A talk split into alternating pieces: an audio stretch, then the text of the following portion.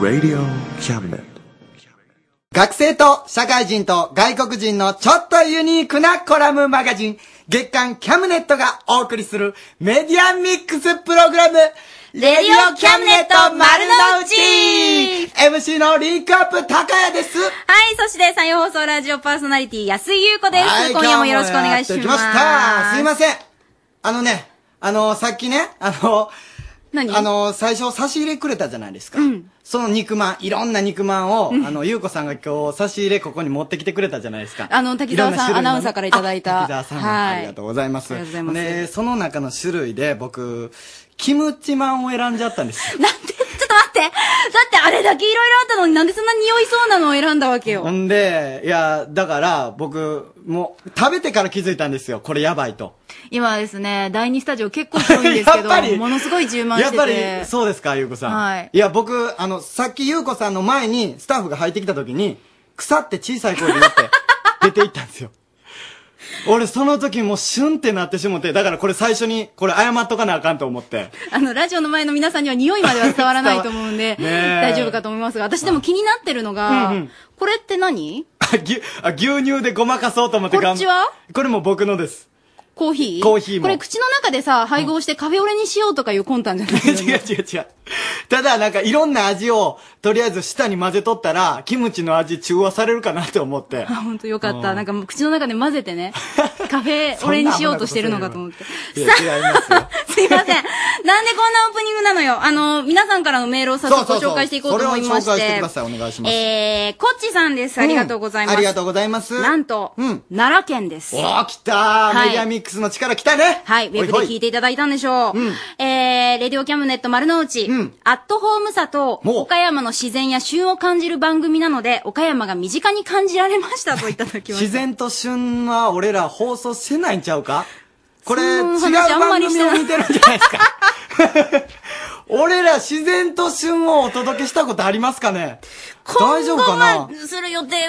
旬な情報あ、わかりました。あの、旬な情報いきます。えー、現在ですね、はいはい岡山県、あの、瀬戸内地方、全般に雲が多く、一部で雨が降り出してきており ます。あの、各地結構もしかしたらそれ旬強なく。情報ち ゃうやん 一応よ、一お応、天気5月予報やんか22日うん土曜日、今日生放送ですけれどあも。ーいやでもはい、うんあの、明日もですね、うんうん暖かく湿った空気の流れ込みが強まりますので、一日を通して雨が降り、午後は雷を伴って強く降るところもあるということですのでね、皆さん、まあ、明日せっかくの日曜日、運動会っていうね、小学校もあるみたいですけどね、ちょっとあいにくの天気になるかもしれません。あの、あさっての朝にかけて大雨になる恐れもあるということですのでマジでねす、あの、最新の気象情報と雨の降り方に十分ご注意くださいね。なるほど、僕もサンドイッチマンになったらちょっと段ボールが。そうですよ、びしょびしょにな濡ってれてしまうね。ちょっとろと、けないよう実に況ししないまとしょう、明日は。うんさあ、はいはいレディオキャムネット丸の内、うんうん何やら新しい企画があるというふうに聞きましたけど。ありがとうございます。あのね、あのーこの、リスナーの方に、ちょっと、いろいろ送りたいけど、なんかアドレスをもう、なんか、わがわからへんみたいな。ほうほうほたまにこう、ちょいちょい言うてくれてるんですけど、ゆうこさんが。それでもやっぱりもうちょっと、アドレスを前面に出していった方がいいえ、んキちゃャうムアかットマな。ーク RSK.CO.JP それです。でしょそれを、だから、あのーい覚えてもらうために、ちょっと、ジングルを、作った作ったんですよ。ちょっと聞いてもらってもいいですかほうはい、お願いします。どうぞ。キャムアットマーク RSK.CO.JP かっこいいでしょ何これ そうそうそう。これ、しかも、昨日作ったんで すよ。おとつい、早いおとついに僕が思いついて、はあこれ、ちょっとやってくれへんかっていう、秀里さんっていう、以前あのそうそうそうそうゲストコーナーに来ていただいた。ボイスパーカッションしてくれてるはい、岡人山で頑張ってくと、れてる。あと曲を作る作曲家のピッチンさんっていう僕の友達がいるんですけど、その人と秀里さんに頼んで、ありがとうございます。本当ありがとうございます。めっちゃまかっこいいた出てもらおうかなって思ってるんですけど、はい。あの、この、じゃあ、ジングルは、うんもう、要所要所で出てくるので、皆さんにも、じゃあ、耳に馴染みはいそうですね。そう、リズムがあったら覚えやすいと思うんでね。ええあともう一つ、お便りをもっと送ってほしいと思いまして、はあ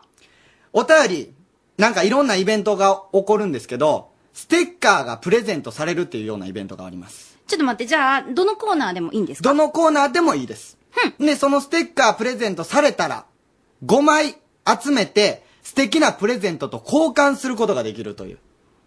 こういうことをちょっと考えてみました。 え、これはあの、ステッカーがもらえるもらえないというのはどういう判断になるのえっ、と、なんかこれ、えー今からいろんな、あのーあるんですけども、そういった中で、例えば、あのー本当にあった作り話って選手しコまーしたよナー、ね。コーナー、いろいろありますけどね。ああいうのね、一番優秀した、優秀な作品となかる。ほど。あとなんかいろんな応援メッセージの中で、はい僕がちょっとテンションが上がったメールとか。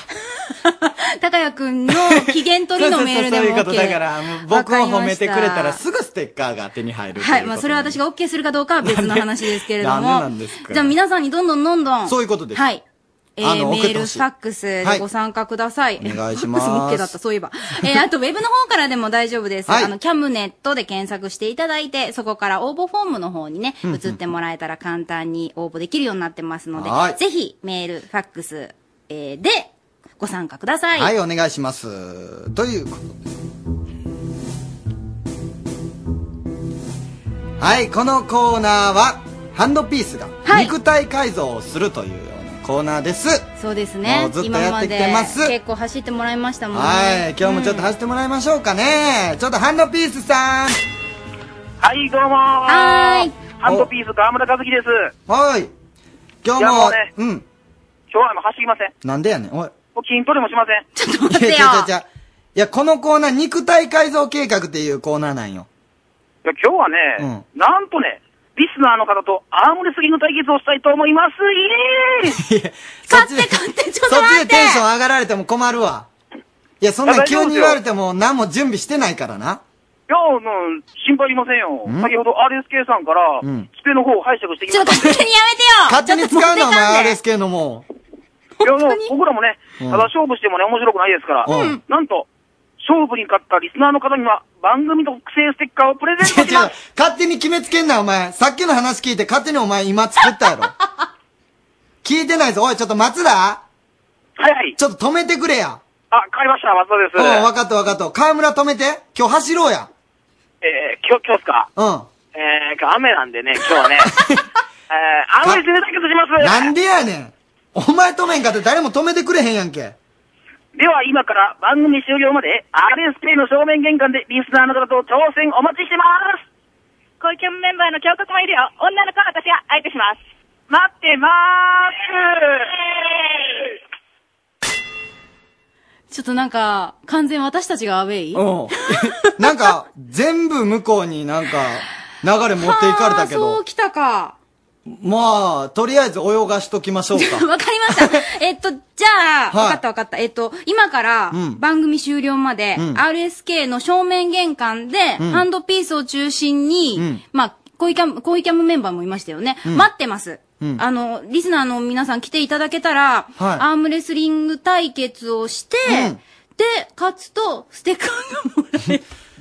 なんか急に決まりましたね。わかりました。ステッカーどうやったらそれでいけばいこ取れるんっていう。行こうすぐ解決してもった。まあ、とりあえず今日は、はいそういう形を取りたいと思います。うはい、皆さん、RSK 正面玄関でハンドピース待ってます。ぜひご参加ください。おーい。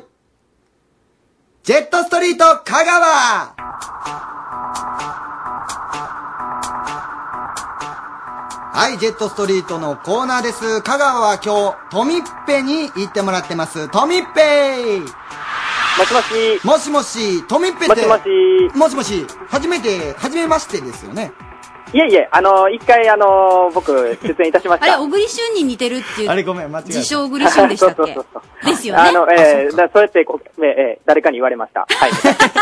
い。あ誰かちゃんとは、トダッチと違うところは、はい他の人に言われたそと。う、戸田っちは自分から自俺分はで言エうーてタだと言いましたけど言うね。てましたからあの、また、先週あの、戸田っちには来てもらいまして、スタジオの方に、うんあの、はいエータっていうのは言い過ぎじゃないかということで、うんみんなからブーイングを受けてまそうそうしそうて、そうまたあの、スタジオの方 にね、お来て越くしいだたさだいねいて。うん。小栗旬に似とるか、どうか、確認しましょう。で、今日は何をはい。中継してくれるんですかそれでですね、あの、今日、あの、市内某所をちょっとうろうろしておりましたら、ほうほう。あの、あるちょっと変わった二人組にですね、ほうあの、商店街の、なんか、美味しい肉まん屋さんは、あの、どこかとちょっと聞かれまして、うん。え、で、ちょっとその変わった二人組だったんで、あの、今から紹介したいと思います。はい、お願いします。どうぞ。。 「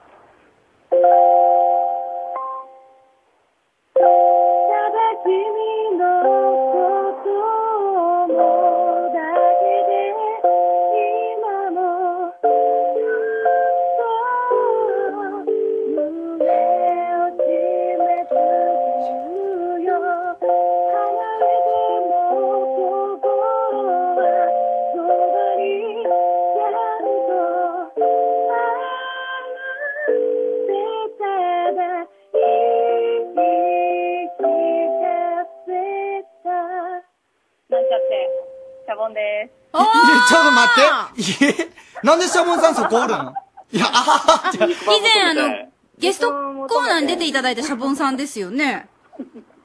そうです。そしてさっきの曲は僕の大好きな、ただ君をじゃないですか。ははい。え、なんで愛媛で今日ライブだったんですよ。愛媛でライブ。いや、香川香川とだいぶ離れてますけど。ほんでね、あのー昨日からあの松山に来てたんですけど、あのー松山に同じ行くんだったら、は尾い道経由で、まずあの、周華園のラーメンから始めま して、やっぱり旅の締めくくりは、高松でうどんかなと。で、この時間だったらね、あの、うどん屋さんほとんど閉まってるもんで、はい。じゃあ、商店街の美味しい肉まんだって言ってたら、怪しい、あのーなんかお兄ちゃんがいたもんで。絶対ないやん。ちょっと仕込み度満点でございます よ。仕込みの満点って言いながら、これって、シャボンって誰やって。そうなんですよ。あのー僕、自分のコーナー以外、全くあの、キャムネット聞いておりませんで。 こらこらこら。こらこらこら。こらこらとみっぺん、ちゃんと聞いいてくやだー、さい高谷くんよ。。あ、こんにちは。どうシャも、こんばんは。こんばん。は。シャボンさん、あの、アーティストのね、 まあ、アーティストっていうのは先聞かれた方はわかると思うんですけど、まあ、以前ゲストにね、来てくれた、はい。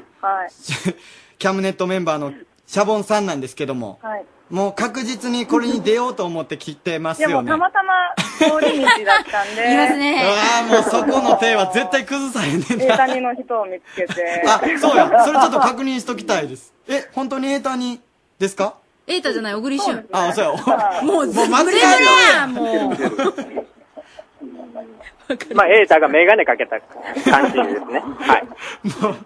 い。もう統一してくださ いよ。オクリシュン言うとったし、エータって。オクリシュンとエータ似てないですから。はいはい。はいトダッチですよ。あ、トラッチもいるんえ、ちょ、だ。トダッチえー裏でクスクス笑ってました。いトや、ダッ本チ当にね、 あの街中でね、あれっていう感じで。あ、ええあったのは、ほんまにアポなしでええ、そうでしょえそうでしょほんままあまあいやまあほまんまあ、どっちでもいいですうん。どれ、いあや、での、も、もうなんなら、うんじゃあ、せっかくだからっていうことでね。うん。はい。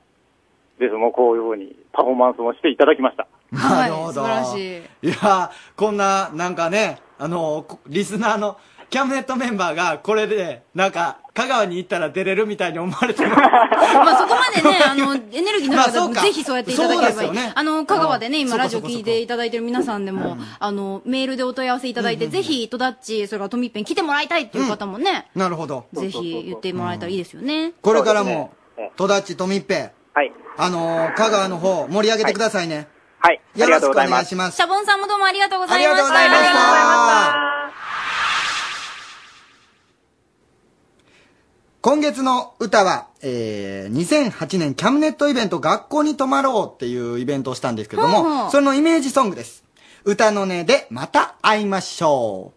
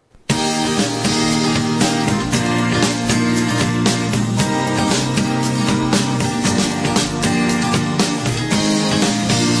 微笑みながら見てくれることが僕にとって幸せなことなんだ今日の一日も明日の一日も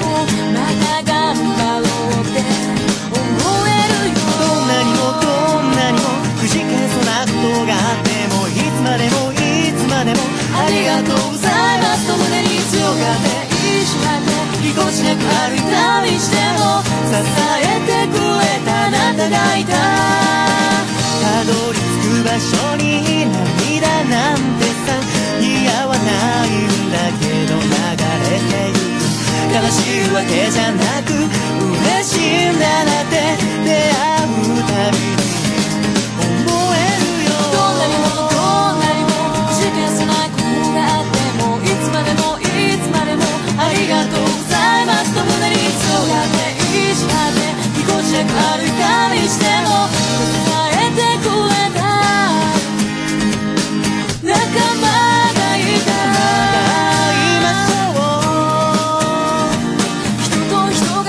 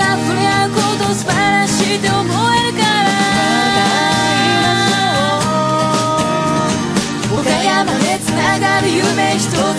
込んでいましょう抱くすれ心に響く歌を歌うから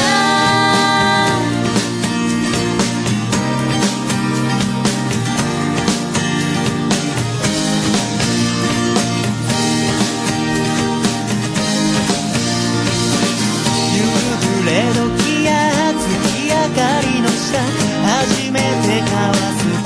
葉の数々年休む場所も違うんだけど存在は身近で感じれるどんなにもどんまなにも受験しないことがあってもいつまでもいつまでもありがとうございますと胸に強がって意地張ってぎこちなく歩いた道しても支えてくれたみんながいたいましょう歌ってくれてありがとうって最高なんです会いましょう歌の音も音色いつまでも忘れないでくださいまた会いましょう人と人が触れ合うこと素晴らしいって思えるからまた会いましょう岡山でつながる夢一つ一つ詰め込んでまた会いましょう片言で心に響く歌を歌うから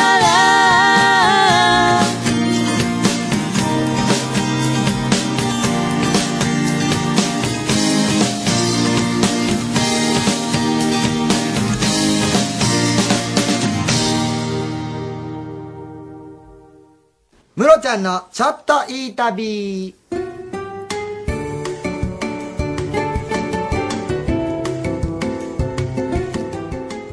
はい。このコーナーはですね、ムロちゃんという謎のツーリストが、はい。いろんな、あのープランをね、考えてくれるという、そういったコーナーなんですけども、はい、久々ですね。はい、来てもらってますよ、ムロちゃんです。こんばんはこんばんは。ようこそ、よろしくお願いします。よろしくお願いしますよろしくお願いいたします。相変わらず謎が多いということで、ほとんど知らされてませんが、とても、あの、笑顔の素敵な。まあ、1ヶ月ぶりに来ましたんで、はいえー、ちょっと皆さん忘れてるかなっていうことも思って、えー、まあ今日はですね、はい頑張っていきたいと思います。はい、早速お便りの方来てますんで、ちょっと読ませてもらいます。はい。えーラジオネーム、官房長官さん。ほう。旅行が大好きなのですが、普通の旅行に飽きちゃいました。何か刺激的なやつってありますかみたいなこと言ってる。そうですね。やっぱりあの、旅行と言いますと、あまあ、お金を払ってね、美味しいものを食べたりとか、はいまあなんか見に行ったりとかっていうのがまあうんほとんどだと思うんですけど、まああの今、あの、質問があったように、えーそうじゃない分ということで、まあ体を動かして、おーえーそれでまあ旅行していただこうかなとおーなるほどいうのをちょっと今日はご紹介していただき体いをこうかなと動かすはいアウトドア的なことアウトドアそうですね。まあ、今日、このこ、あの、ラジオのコーナーでも、あの、ハンドピースさんが、肉体改造してますけど、はいまあ、そんな感じでですね、あの、旅行でも、アームレスリングするんですかいや、アームレスリングはしないんですけど、なかなまあ、走ったり動いたりするとか、まあ、いろいろ、まあ、ありますけど、うんうんまあ、とりあえずですね、えー、今、まあ、あの、体を動かして、まあ、体験をするっていう旅行が、うんまあ、あの、増えてきてますんはでい、まあ、岡山でも、おちょっとずつ、おそういうのが増えてきてます。で、今日、そうですね。で、今日はですね、一応あのーえー岡山県の、あのー県北には新見っていうとこが、まあ、あるんですけど。いいとこですねええまあ、そこにですね、あの、鍾乳洞が、まあ、ありまして、はいで、まあ、皆さん鍾乳洞行ったらね、こう、あ暗いところを歩いていくっていうのがありますけど、まあ、そこの鍾乳洞は、いくまあらどうですかそうです、そうです。いくら堂っていうところなんで、まあ知ってる方は、あの、知ってると思うんですけど、まあそこで、あの、洞窟体験ツアーみたいなのをですね、今やっておりましへて、ー普通のあの電気がついてるとこを行くっていうんじゃなくて、えヘッドランプをつけて、そして、探検じゃないですかそうそんなそのあう、るだんでかすから探検ですよね。昔流行ったと思ううんですけど、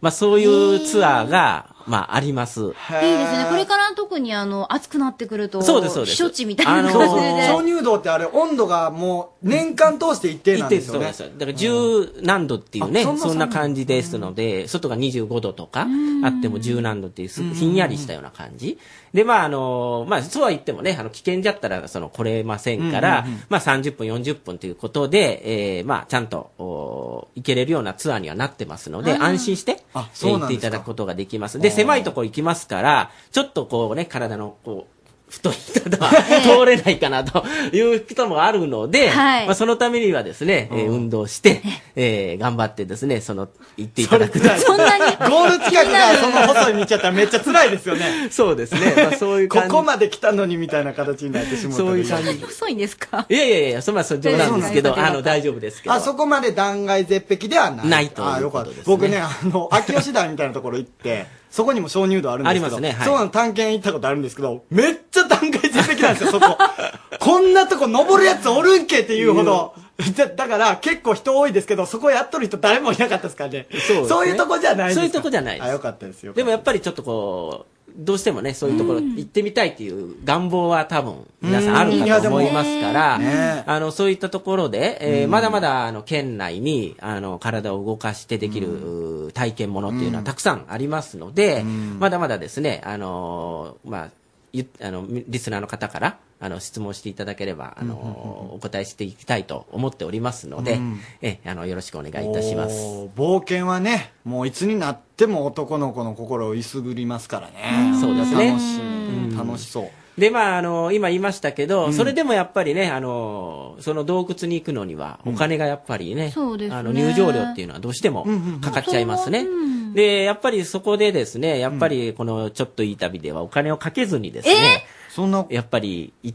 きたいなと、どっかにっていうのそんなが、ことができるんですもうかがムロちゃんの実あり力ましたすんでごいですね。で、まあ、やっぱり、この今日のテーマの、あの、体を動かすということですから、えーある場所に行っていた体だをいて動、かすは、あ の、ムロちゃんが言うたんですけどね。体験、体験ツアー。刺激的なやつってありますから刺ですけ激ど。的で、イコーまあル、体を動かすっていう体のを動かが、すもうテーマになってしまった。そうですね。で、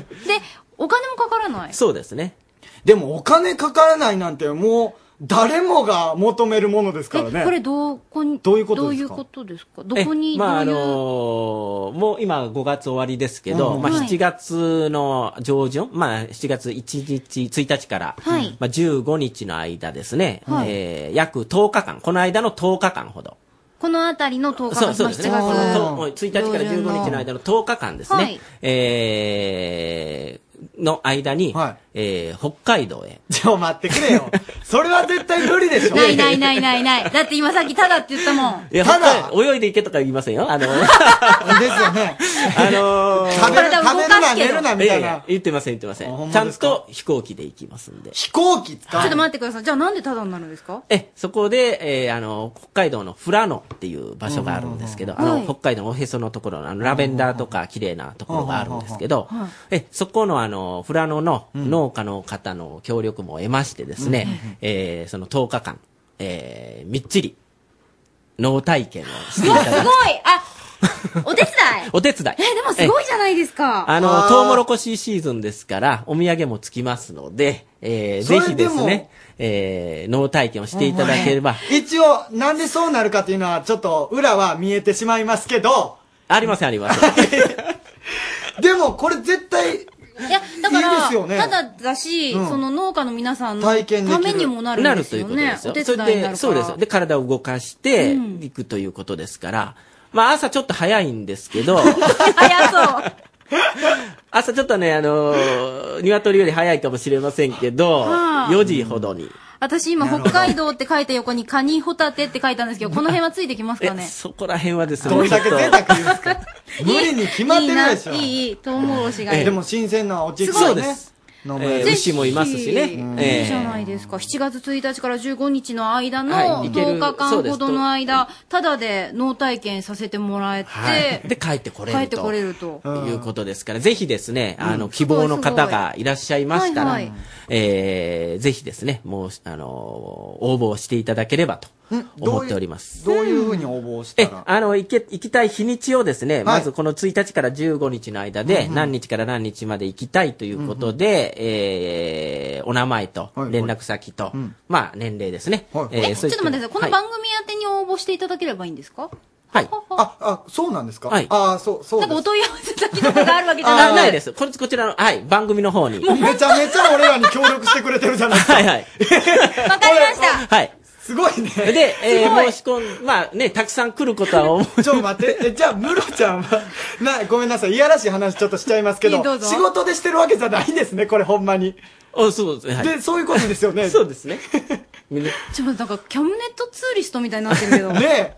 すごい。ありがとうございます。いえいえはい。じゃあ、まとめます。はいお願いしますラジオをお聞きの皆さんの中で、うんはい7月上旬のあたり10日間ほど、うん。脳体験うん。しバてイみトじゃた。ないいです。言わないの、そういうこと。バイトじゃないよ。絶対もうだっ言うて、ただで行思ってる人い帰まれするももん、ん。これ。だってなかなかないですよ、うん北海道の大自然でこんなことができるっまあそういうてほんまそういうことですよ。ねそう、ラジオを聞いてる皆さんだけが知ることのできた情報でございまそうすですね。これを聞いていただいた北海道方。そうですよ。ありがとうございます。はい。えー希望の方は、はい cam.rsk.co.jp です。cam.rsk.co.jp または cam ネットで検索していただくと、あのーページ、ホームページありますのでね、そちらの方から応募フォームから、ムロちゃんのちょっといい旅っていうコーナーの名前があるんですよね。あります。はい。そちらの方に、どしどし応募していただければと思いますので。はい。大丈夫でもしす。かしたはらい。質問殺到する可能性もありますけ れども、ほんまですねぜひ。どんな、どんだけ大変なんですか、みたいな。 ええまたあの大丈ね夫、です言っていただいた方にはちゃんと報告レポートをね。そうですね。ははいい。また書いてい次ただけれ週。ばはい。わあ、めっちゃ楽しい。いや、これからもこんな風になんか面白いツアはー、い。いろ紹いろ介して考えください。たいと思いますので、はい。よろしくお願いいたします。ありがとうございますどうもありがとうございま、したムロちゃんでした。ありがとうございます。ありがとうございました。朗読小説家、豊福直樹がお送りするショートショート劇場。入れたてのコーヒーとともに不思議な物語をごゆっくりお楽しみくださいませ。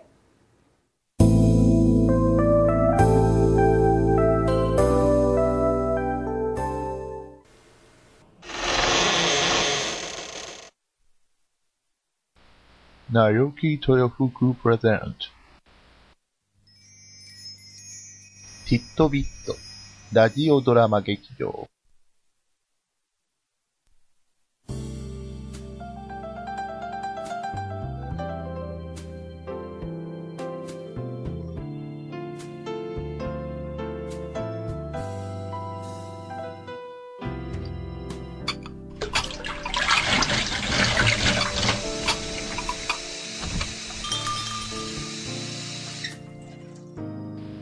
おや、これはこれは。お待ちしておりましたよ。さあ、こちらの席にお座りになって。今日、あなたにお出しするのは、あなたの知らないもう一つの世界のお話。きっと、お口に合うと思いますよ。では、温かいコーヒーと一緒にお楽しみを。本日のお話は、声の出ない話か。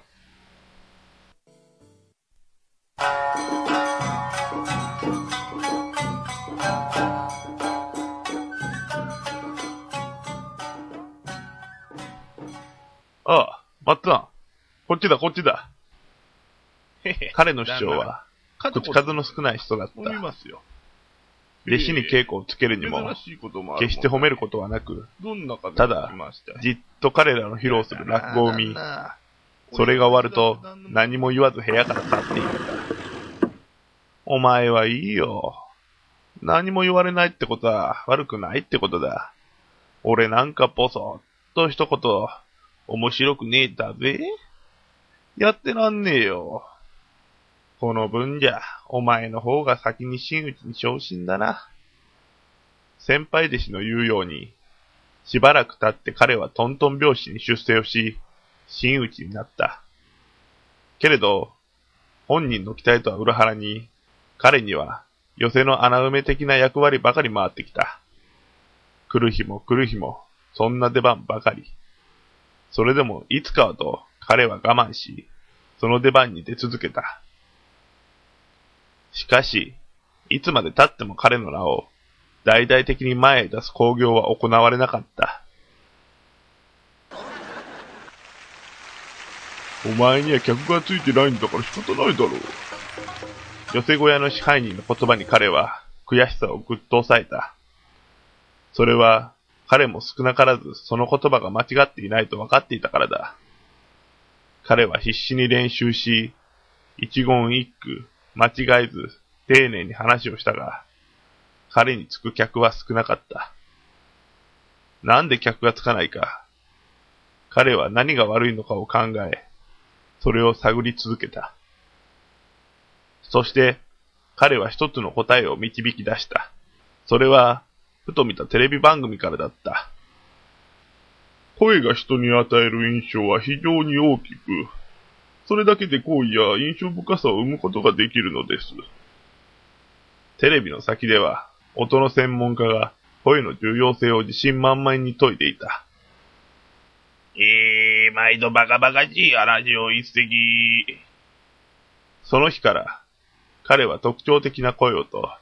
わざと声をガラ声にし話し始めた。あいつが変なことを始めたぞ。その噂は彼の思惑通り広がって、話の種にと、客が彼を目当てに集まり始めた。それに確信を感じた彼は、さらにその声を荒げていった。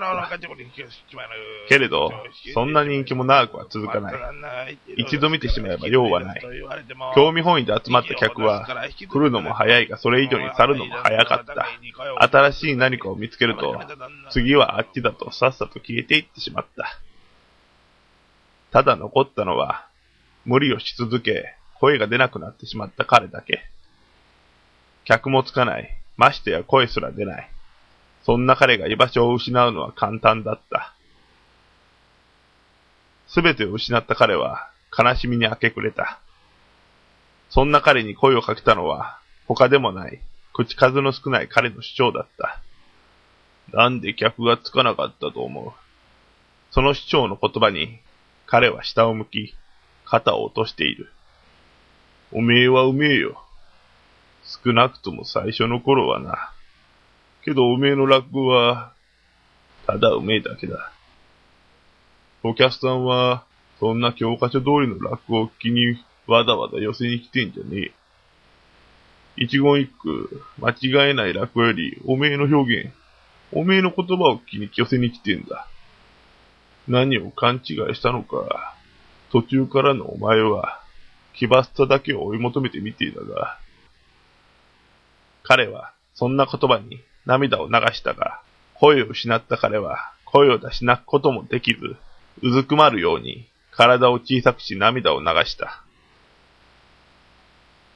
人に言われるもんは、本物じゃねえと信じて何も言わずに育ててきたが、こんな結果になっちまった。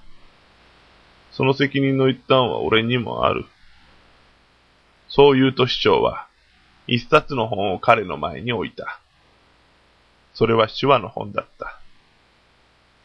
喋るだけが職限じゃねえ。声が出なきゃ、出ないなりに方法を探りゃいい。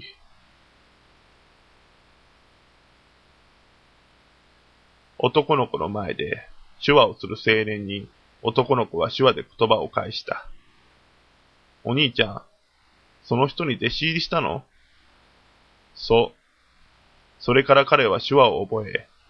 手話落語を始めたんだ。彼の手話証言は独特で、とても面白いって有名になったんだよ。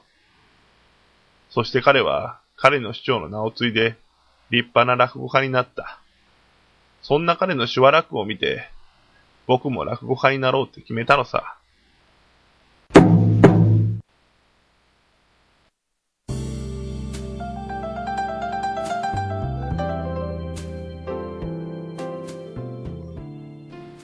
お味はいかがでしたかでは、そろそろ閉店の時間でございます。またのご来店を心よりお待ち申し上げております。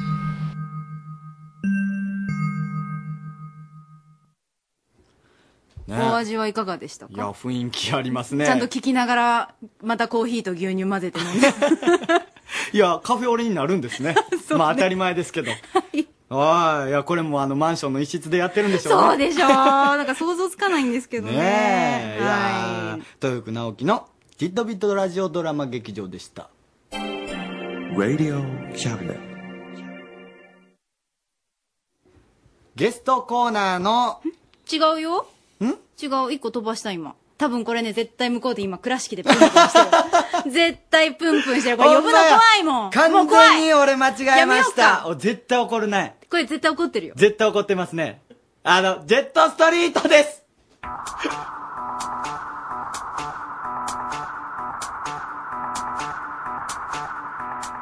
ごめんなさいね。これ倉敷も言ってないですよねうん怒ってますね。これ完振る全にのこ怖れはねいなもう。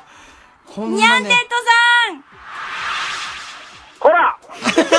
ストのニャンテッドです。じゃねえわ。ごめん。間違えんなよ。すいませ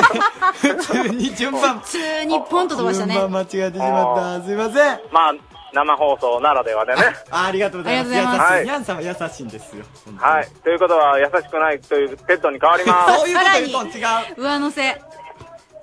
どうも、ロバート・デ・ニーロ です。日本語上手になりました。よかった。それに対して。こら、もう。すいません。飛ばすなよ。いや、怒るタイミングそこ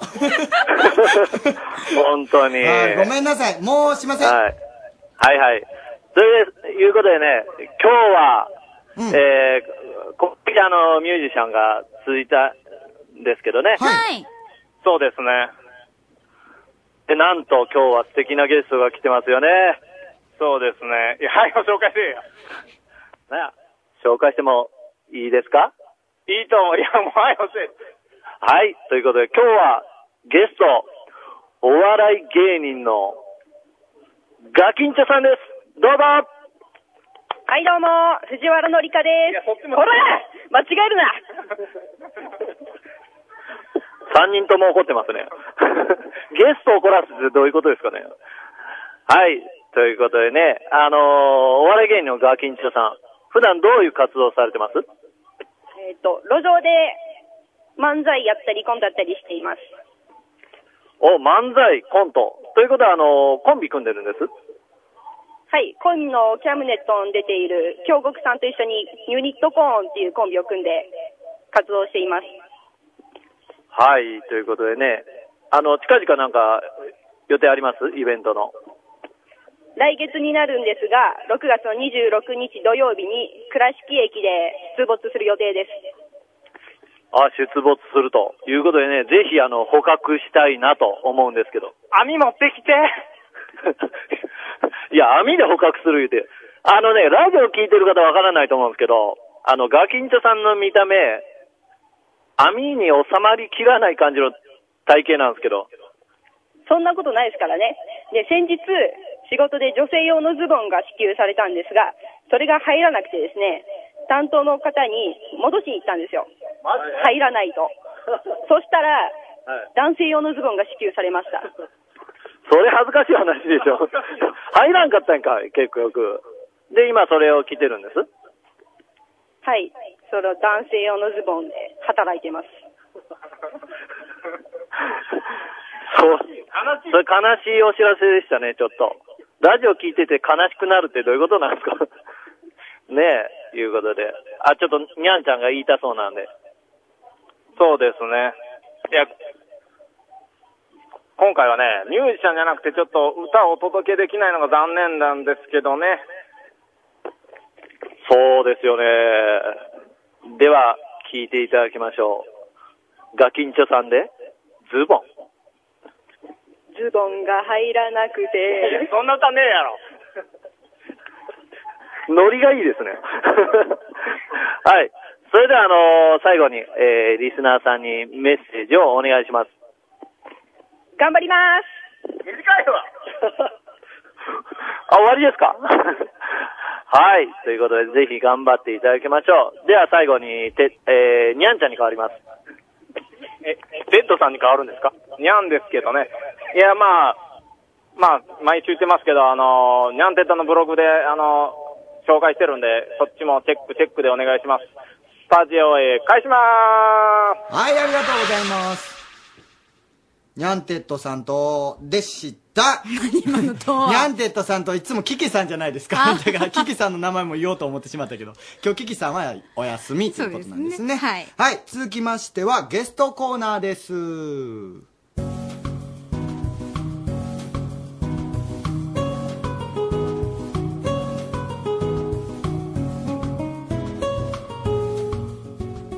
はい、ゲストコーナー、今週のゲストはですね。あのですね、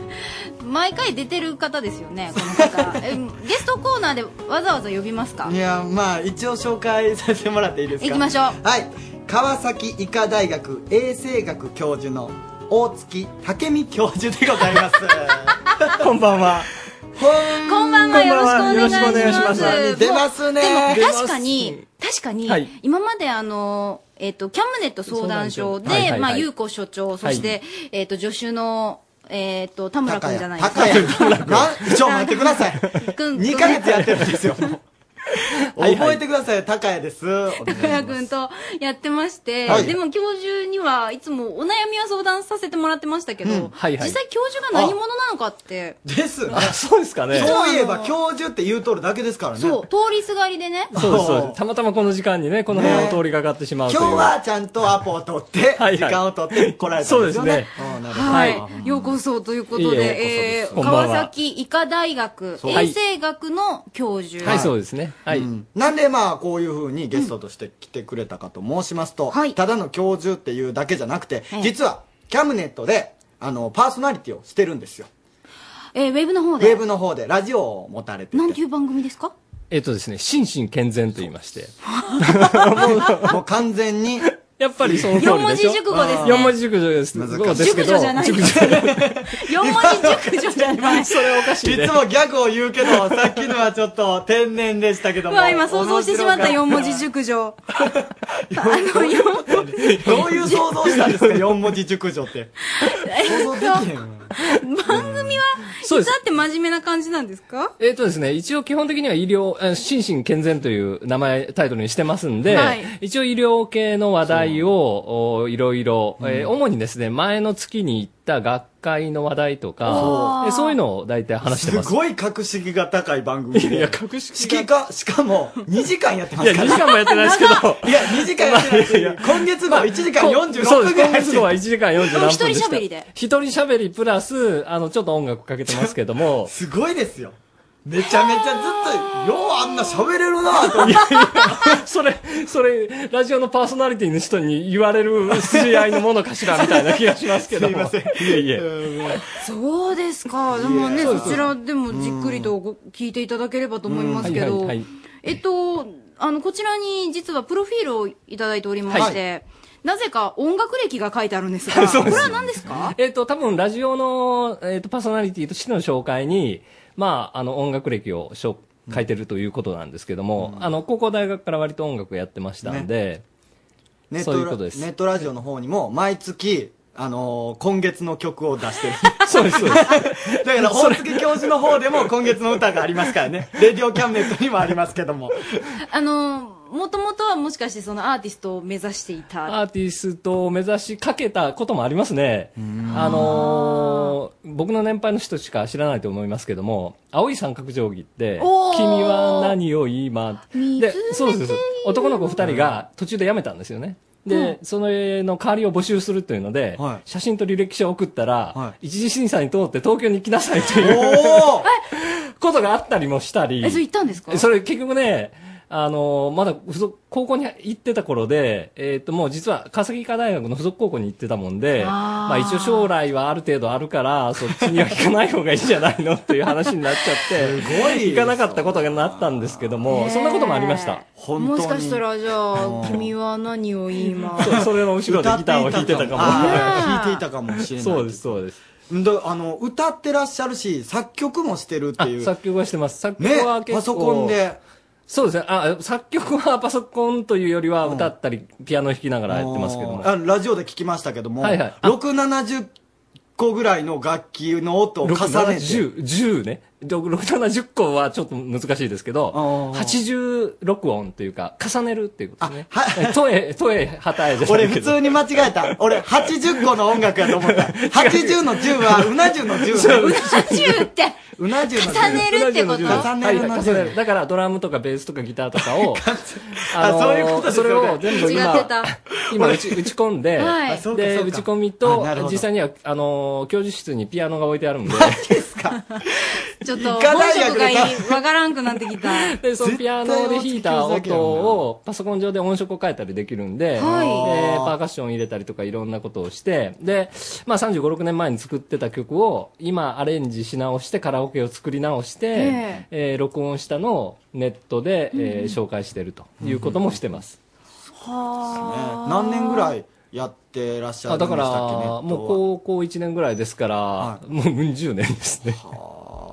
だって毎月曲が変わるってことは、 そそうですれだけストックがあるってことでスすトもんッね。クというか、まあ、本当に自転車操業で、えー毎月、そのカラオケ作りと、音入れ、歌入れをしてますけどね。いやもう、 ほんまに本業がどっちかわからんなってるんですよ。あの編集長から聞きましたけど、このネットラジオが配信される前は徹夜してるっていう。そうです。 どんだけ曲に熱心やねんっていうね。ちょっと本当ぶっちゃけ聞き聞きたいのは、はいそのあの、ちょ教授業とはい音楽業、どちらが何対何ぐらい いやいや、そまあ、基本的に教授業という か、あんまり本職の方怪にしい怪しい仕事してますよ。で、まあ、大体録音したりする日は、朝3時に起きて、大学行って、 みんなが来る9時までやるとか、そんな感じですね。正直。うん。もしくは、朝6時半ぐらいまでやって寝るとか。っていうか、なんか噂とかされないんですかあそこの教授の部屋そうそうそれがは、音が聞こえてくるみたいなそうない。それが音が、えっと、ドラムとかベースとかピアノの音は全部パソ,、パソコンの中なんで、ヘッドホンの中でしか聞こえないんですよ。ところが問題は歌を入れると き。これだけこれは、恥ずかしいですよねで。ガチャって入った時に歌っとったらほんまに。おまけにそのバックの音が聞こえない中で声だけ出てるという状況で、僕の向かいの部屋の戸田教授の先生、解剖学の教授の先生 が、あの、あの部屋からは時々なんか、おたけびが聞こえるという話を、うちの教室の若い先生にしてたらしいです。加減できないですもんね。だって、そうそうそうボソボソって歌えないです もんね、録音するときはね。はうんなんか悪いこと言うたみたいな。そうです、そうです。あ、え、で、今日、あの、い一応って言ったらあれなんですけ ど、あの、今まで、大月教授に出ていただいたときに、バックで流れていた、あはいはい相談所の時にです一ね曲を、まあ、今日はあの、一曲丸々かけることがはい。できるんですけど、これもじゃあ、もしかして、これはですね、実は2年前に、えーっと、学生たちと一緒にバンドを組んで、えーし大学祭でやったり、えーパフォームしたりしたんですよねあ。らで、その、その時に勢いに乗って CD 作っちゃえって言っておー、自主制作 CD を作ってまして、はいえーっと、川崎医科大学衛生学のホームページ、えー今言ったままで、えー検索していただくとヒットすると思いますけど も、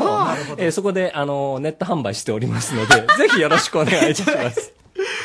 販売してるんですかそうですちゃっかりしてますちねゃ。ちゃかしてますでね、この間、えっと、せんえっと、この前、相談所休んだ時が、はいえー仙台で学会行ったんですけど、ええ懇親会で披露しまして、その 曲を。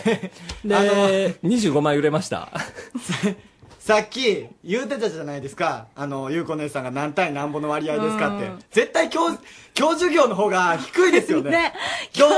えても。多分、学会の気分の割合は、そのもうその、パフォーマンスの方に気がいってたでしょう。いやいや、ちゃんといろんなセッションの座長をしたりしました よ。怪しいわ。歌、ちゃんと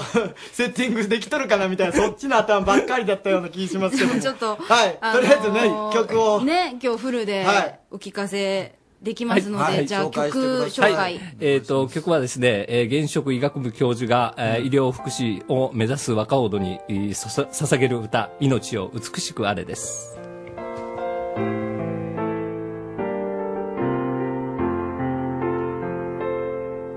過ぎゆく時を超えてあなたの未来図がやめる日も健やかな日もあなたよ美しくあれ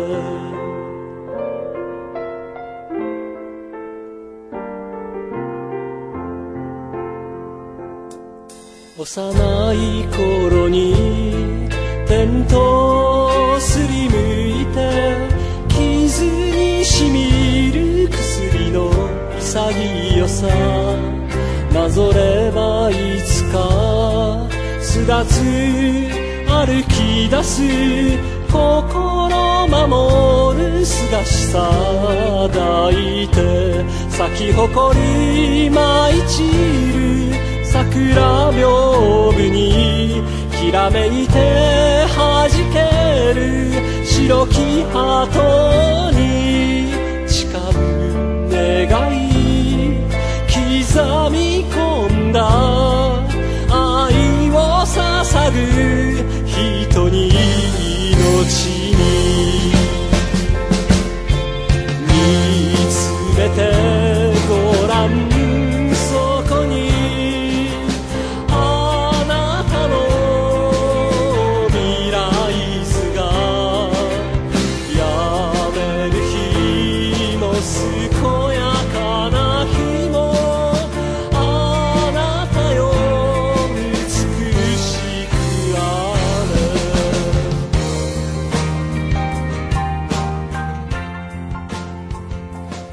はい、ありがとうござい ました。えーっとですね、今、あの、えー感想に入ったところなんですけども、はい実はちょうど、あの、まあ、この曲も今日持ってきたん、持ってきてたんですけども、はいあの、さっきちょうど話題に出してました、うんえーネットラジオでですね、えええー本当に、本当に高校、大学の頃を作った曲に、新たに、えーカラオケを作って歌を入れるという、おえー僕は、僕の中では、究極新録、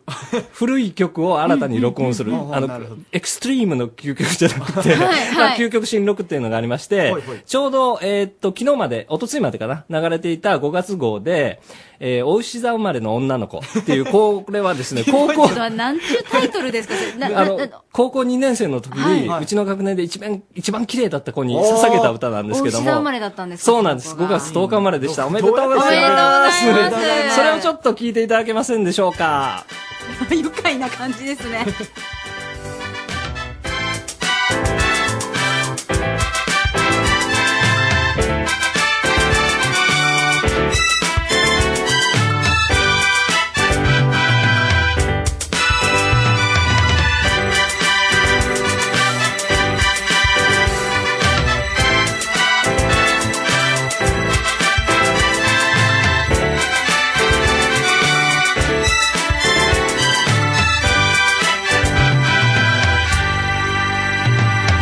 お牛座生まれの女の子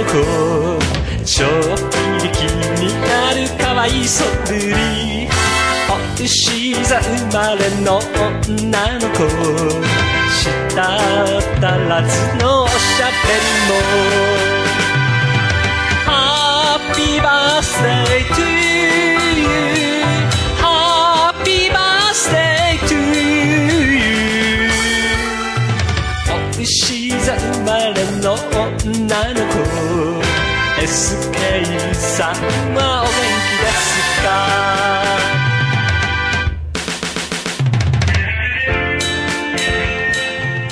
はい、えっ、と、今ワンコーラス聞いていただき まして、どうしてこんな完に、全にノックアウトされました。どうしてスタジオ中がどうしてこんなスタジオの中でパーソナリティの2人が のたうち回ってるのめちかゃめちゃ楽しかったいやだってあの命を美しくあれがちょっと刷り込まれすぎとったから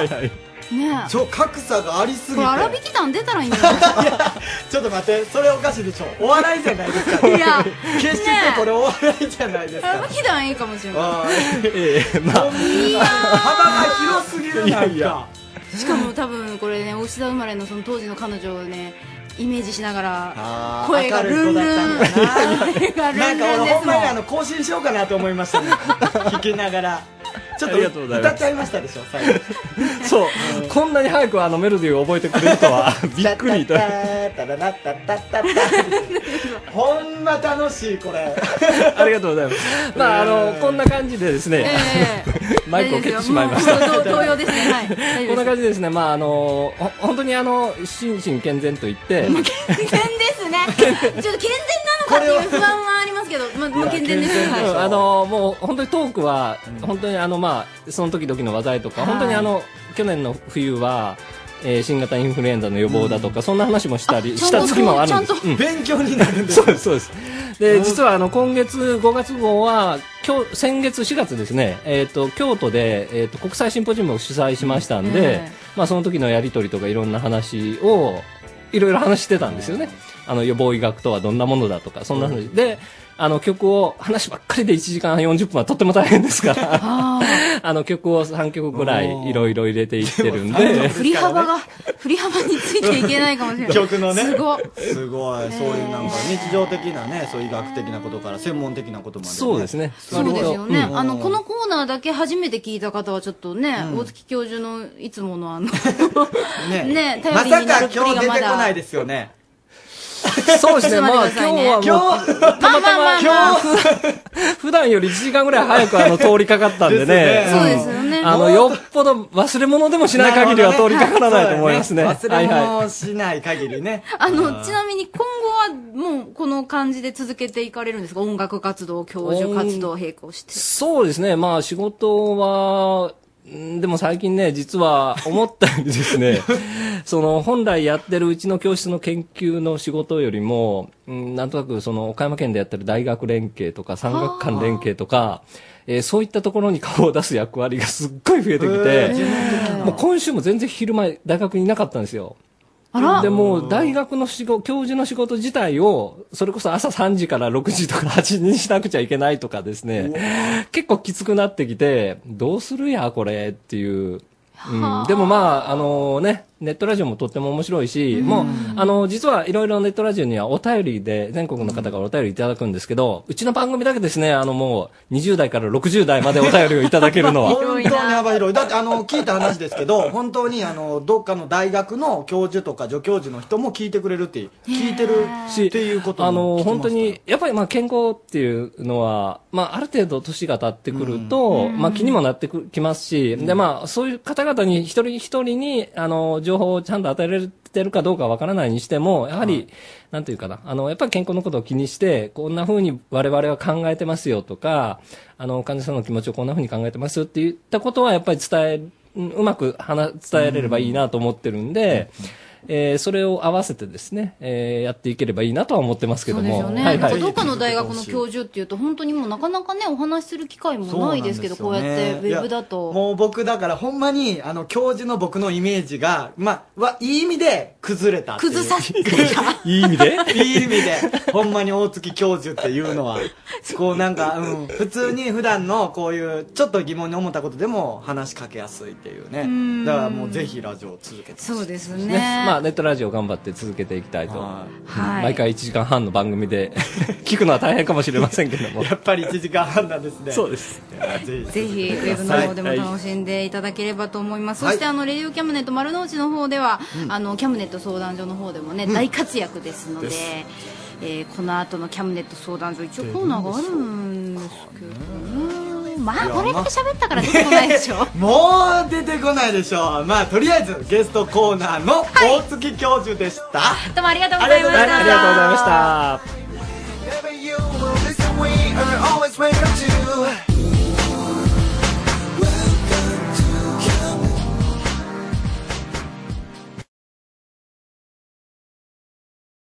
Radio Cabinet.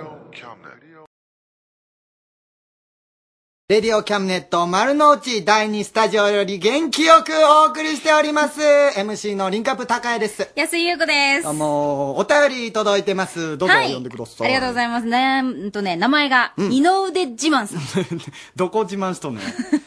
岡山市の方ですけれども、学生さん。アームレスリングですが、今から行きますお、マジでいいね来るまでの間、鍛えとけよ。いや、鍛えとったらあか間んに合わなかったらごめんなさいというふうにいただいてますけれどあーも、なるほどどうなんだろう、どうなんだろう。こうれんメールいただいたのが9時39分なので、うん今のとここころから準備して出て、ねうん。勝率とかもちょっと伺ってみたいですね。来てんのわからん。なんか、でも勝手に作ったコーナーの割に期待してる俺がおるみたいな。 ちょっと楽しみな俺がおるみたいな。とりあえず読んでみましょう。ハンドピースどうも、頑張ってますよ。ハンドピース、河村和樹です。おういや元気ですよ。 いいね今待ってるぜ。なんか自分で作ったコーナーやからめっちゃ生き生きしてるやん。いやもうね、今の時点で2勝0敗ですよ。え買ってるやん。え、っていうか人来てる。まあ、ちらほら、的な。すごいすごいすごいやん。え、てか、お前強いねんな。まあ、へへへ。へ無事ステッカー支持してますので、ご安心ください。え。いや、ステッカーはお前が勝手に決めたことやからな。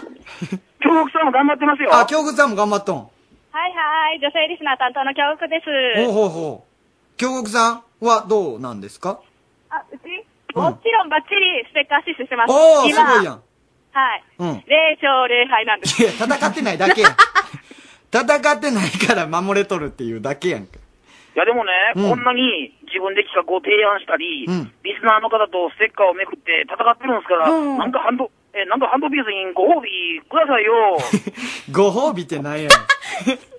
ん。いや、勝手に全部やってる方やからな。知らんいよ、やでそんもな頑張こっとて。るんですから、なんか、ずうずうしいちょっとトークの枠とか、なんかいいコーナーくださいよ。何をずうずうしく言うとんねん。今日なんか変やぞ。えー、そんなことないですよ。 いや頑張ってますやいや、とりあえずひたむきに頑張ってください。あのー、あの、何ですかえ、アームレスリング。このコーナーは面白いと思いますんで、これからもちょっはいと、死守してくださいね。はい、なんか頑張ります。お便りで、あの、来そうてそう、ますん二で。度腕自慢さんもね、これから、まあ、間に合うかわかんないって言ってるけど、あの、多分挑んでくると思うので、頑張ってね。あ、頑張ります。はーい、頑張ってください。でももっとなんか楽でいいコーナーください よ。何やねん、お前。その、楽したいっていう考え方がおかしいやろ。 いや、だってなんか走ったり、筋トレとかしんどいですやん。いやだから今、お前、アームレスリングしとるんやろいや、でもなんかアームレスリングもなんか腕とか疲れますやん。 はい、もう時間ないはい、でまた頑張ってください。インディーズチャンネル。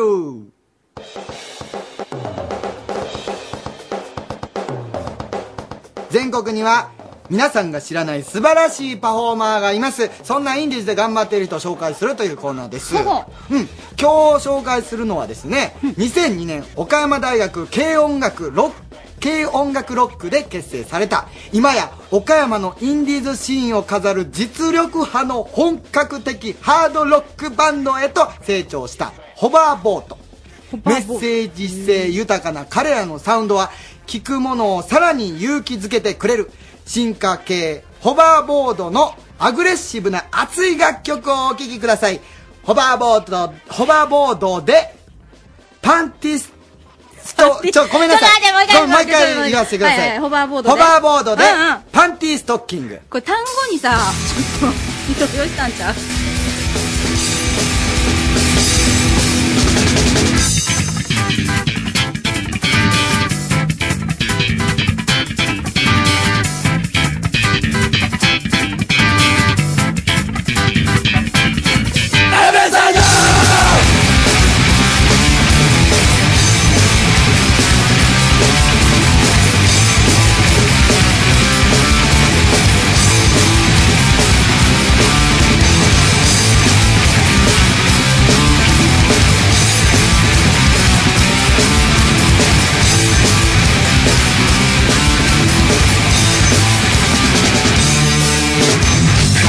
幼き頃の夢が無情に駆け抜けた日過去の栄光とか小さなプライド捨てられない夢重ね続ける時の流れの中で何が現実か本当の姿がわからない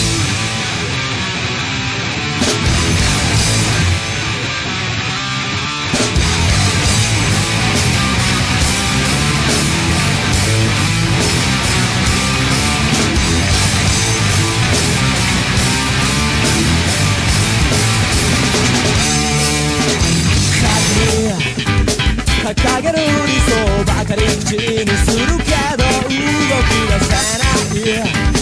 本当に探しているものそれは何だろう果てなく広がる空流れる雲を見つめ明らかな夢と自分の存在が食べる儚くもる一瞬の花火をでもその日と時の日を刻む刻む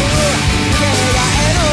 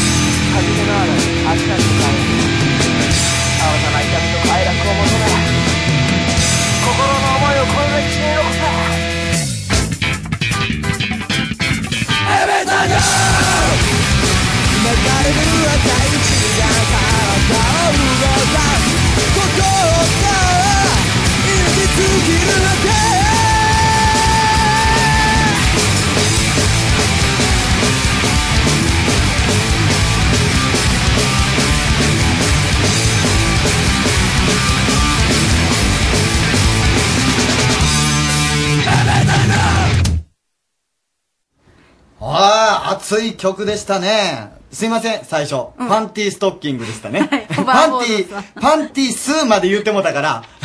どうしようと思ってしまって、パンティーストッキング でした。えー、ホバーボードさん、ライブ情報です。えー、6月25日、倉敷クッキージャーでうんライブがあるということですのでね、なるぜほどひ、あ、ちょっとこれ生で聞きたいという方は、あー6月25日、倉敷クッキージャー、行ってみてください。元気をもらいに行ってください。はい。続きまして、女の子の元気をもらいましょう。続きましてのコーナーは、リンクアップトッシーの恋のキャムネット女子寮イエ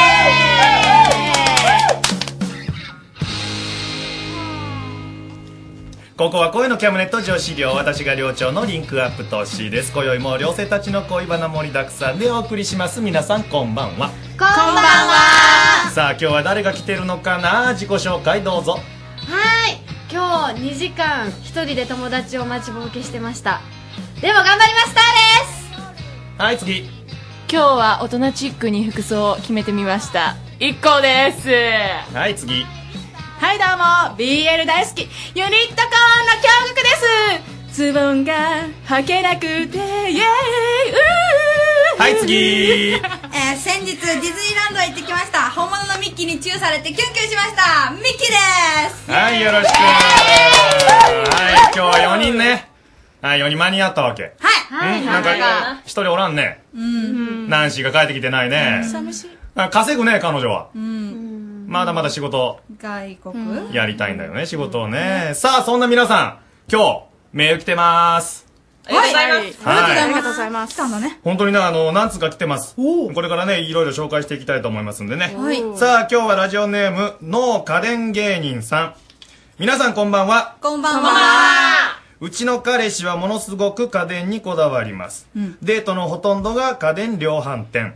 商品見ながら、これはいいなぁとか言ってるだけです。家電芸人が今流行りですが、もっと普通に遊園地とか映画とか行きたいです。ちなみに、家電が好きという以外は、うちの彼はパーフェクトです。私の悩みは贅沢なのでしょうかってね、もらって、これ、のろけじゃな、どう考えてもこれ。これ、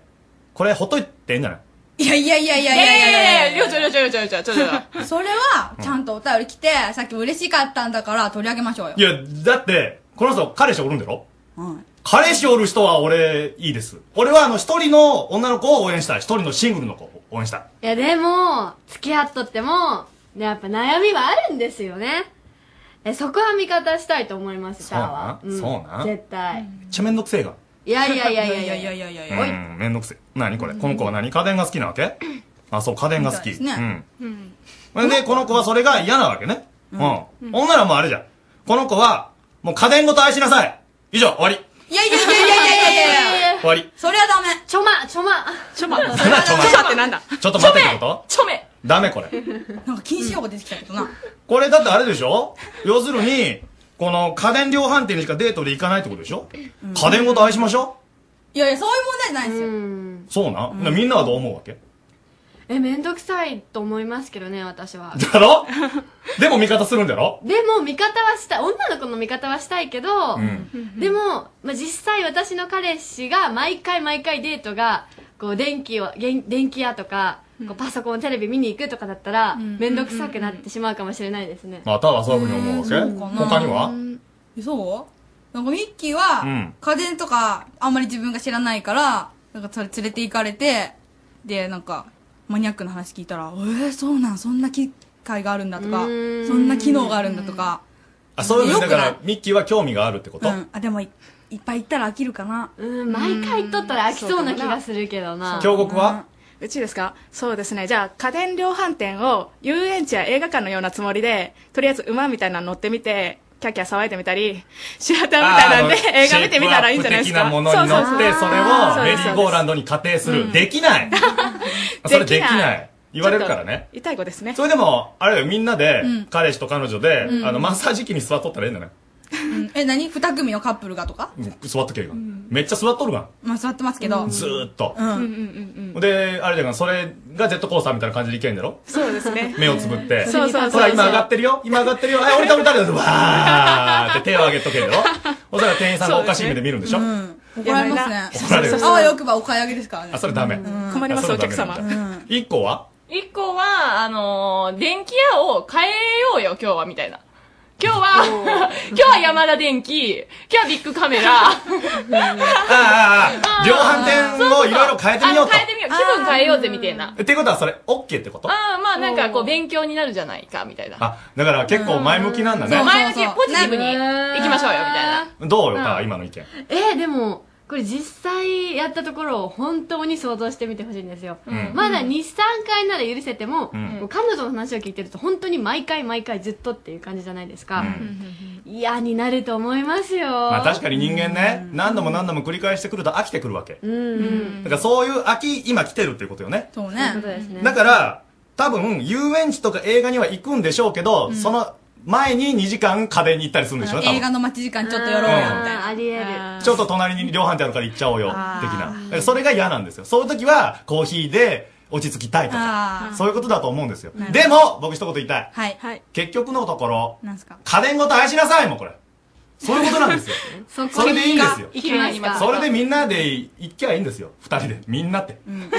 みんなって、ファミリー的な。な彼女も家電オタクになるってことですかね。あ、染まれってことうんそういうことになるんですかね、アイスっていう。まあでも、農家電芸人さん、諦めないで。マヤミキか絶景出たいや、でも言った方がいいですよ、ちゃんとね。あの、高校行きたいんだと。たまにはそうしてくださいって言えば、それはわかりますよ、彼氏だって。そうね。そ、そんな感じでしょうん。そう。で、今日ね、あの、二人に言いたいことがあるんだ、一個と、ミッキーに。はい、なんすかなんだいなんすかあの、先週さ、さ、コンパ行くって言ったかうん。来たこれ。来たよ ら。どうなったどうなったいやーまあ、なんか新食感で。新食感で。もう新発売もうすでにうん新発売みたいな。フォークで刺した的な感じうんいやいやいや、刺してはないけどな、まだ。だから感触は良かったのまあ、よかったね。うん楽しかったね。いい人下ネタじゃねえおかっ。うん下ネタじゃない。いい人おったまあ、いい人、これからかな。あ、そう。うん。やっぱキュンってくる人おったわけね。 ちょっとね。コああ、そうなんじゃ。ったな、よかったな、え一個。じゃあ、ちょっとみんながキュンってする場面っていうか、そういうのって、なんかある例えばさ、俺さ、はいあの、小学校の時に、うんあの、お腹が痛い子がおって、女の子がな。うんあ、中学校の時か。お腹が痛い子がおって、はいそれを、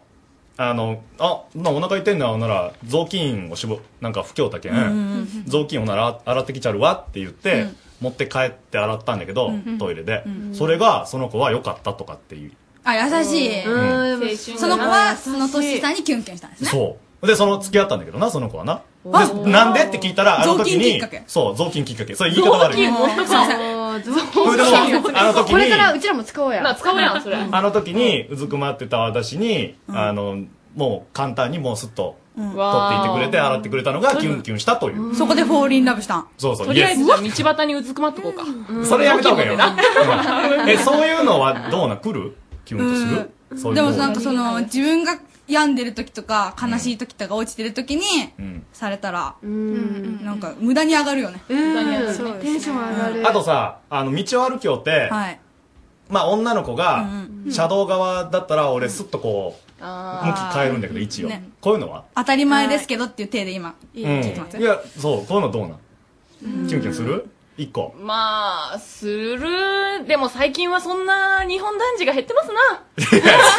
いやいやそんなことないちょいちょい、お父さんになるな。なんか出てきたよえ、ターが言いたそう何え、あの、別に減ってはないと思いますよ。うんなんか、ター的には逆にそういう人の方が多いような気もするんですけど。あ、ってことはやっぱその周りがそうであるっていうことやな。そうであすの周りにね。は多だいからそこにキュンとするというより、なんかもう普通な感じになってます。普通なんだってやらしいいやいやいやいやいや。やらしいしてくれて当たり前違う。違う違うそんな上から目線じゃないです当たり前だのクラッカ違う違うあー古い違う古いいやそんな人懐かしいが多いっていうことで普遍的っていう意味ですねー京極はえうちがキュンとするときってことです、うん BL 見たときかな気持ちは悪い。い、いいです。あの、じゃあ、ミッキー。はいはいはい BL の説明はいいですか、あいいですよなんかボイスラ変ブなよ感じに、変な感じで英語の綴りで聞きたくないんですけど、私は GAP ですね。ギャップ。なんだ GAP ギたャップなギャップギャップに弱い服の話服屋さん違うって FBI 的な感じよな違うどういう意味 FBI ってそんなに大きな組織が動いやたばのいって。全然ちゃうし。結構違うなギャップってどういうことだから、なんかこう、いっつもガツガツ来たり、なんか、お前、バシーンみたいな感じで叩いてきたりするよちょうっとな。待ってそんな人おる今お前いバシーンって叩く人おるでも、いたと知ってよ。まあいたとして知ってください。その人がどうギャップを私の線でもまあ強めの人がいて、あそういう人が分かったそういう人が親指チュッチュったりするやつ違うチュッチュッチュッチ違うュ違う、バブーじゃねえよ。そうじだゃよねなくて、なんか、不意にそういう人が優しさを見せてくれたりとかしたら、あれああ分かった分かったなんだミッキー内緒なんやバシーンおい踏んついとるぞみたいなそれは違うって、カラスのついとるだろ的なついてますよみたいななんでいつもそういうのじゃつないいとんそういうのじゃないのラッキーがあるか。ラッキーが知らんわちゃうあるんだな運がついとるあそういう時にキュンキュンするえターのキュンキュンポイントはターは泣いてる時とか弱ってる時とかなんかこれはギャップってことうんギャップにもなるのかもしれないですけど、やっぱ泣いてる瞬間を見たらああかわいそう守ってあげたいっていうかまあ守れないけど、横なん見てかそう励ましてあげたいどうなんこれ。キュンってくるごめんなさいこらー これにはキュンってしないみたいですよ。なんでなんごめんなさいでなんで俺はダメなんなんで俺がダメなんいやこの突発的な感じが突発って しかもな、わざわざメガネ外してな、涙一滴も出てんかとさ、それはさ、例えばさ、ものすごい、何しょねん、バンバンとかやっとるやんちゃな子が、すごい影でクスクス泣いとると、キュキュンってくるってこと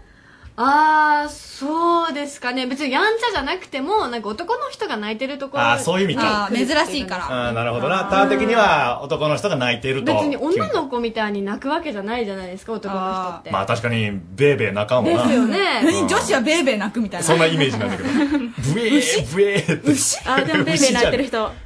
ちょっと可愛いかも。いるいるいる。おるいる。あいます男の子いまですってこと男の子で。あそうなんだむっちゃキュンってしますね。あ、そうう。んよかったな、BL 以外にキュンってすると思う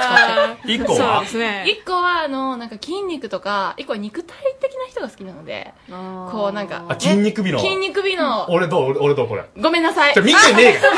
見てや早い大概俺の二頭筋もすげえで、これ、二三頭筋見てこれ。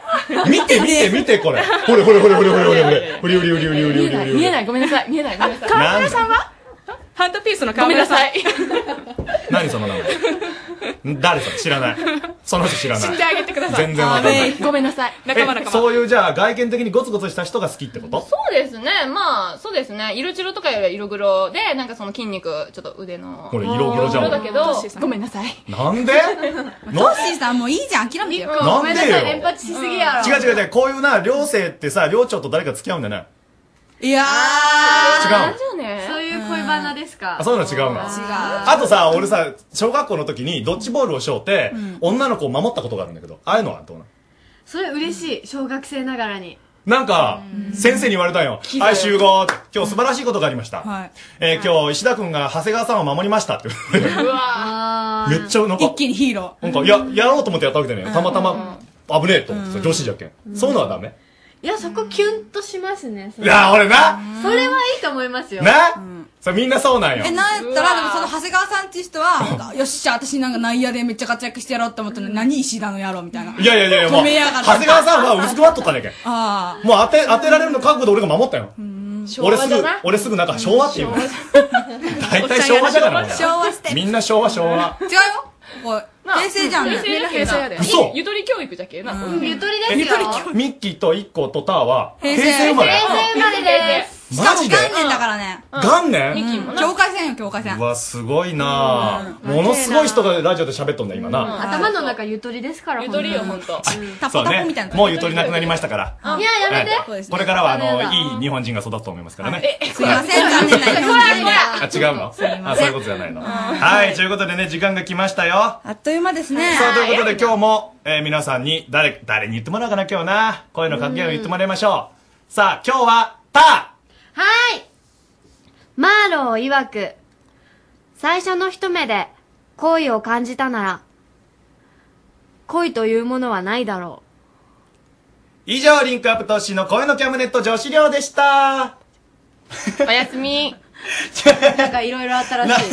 今ちょっと指さしていいもう、もう一回言うたらええんちゃういいよいいななんか違うかったみたいですよ。間違えた今日の格言が。なんか、漢字間違いがあったらしいよ。 だからもう一回やってええで。テイク2。テイクツー。テイクツーはい、テイクツーテイクツーすいません森岡さん、もう一回お願いします。エコーかけてはい。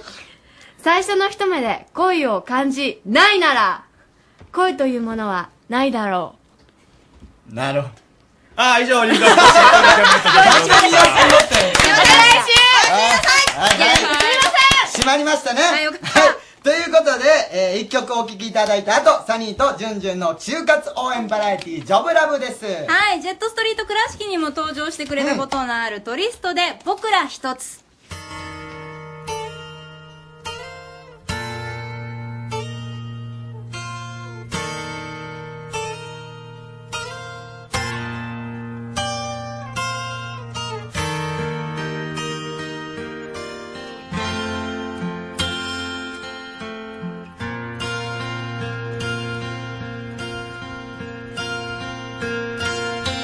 小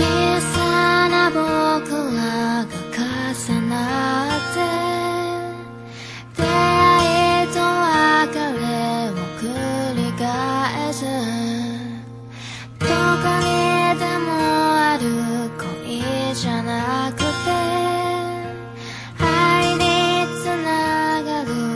日を歩き始める強がりもわがままもすべて受け止めるよ毎日見る笑顔見つめて眠りたい僕らひとつ日の当たるベランダで誰にも邪魔されずに肩並べお話をしよう君の顔がしわくちゃになるまで握りしめた手のひらがか弱くても話したくはないか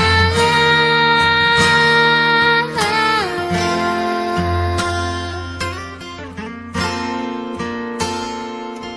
これから先の人生幸せを見つけた僕らひとつ雨上がりのさの下誰にも邪魔されずに肩並べお散歩をしよう君がいつか僕を忘れないように数えきれないくらいの写真とのいつまでもそばで長い時を歩こう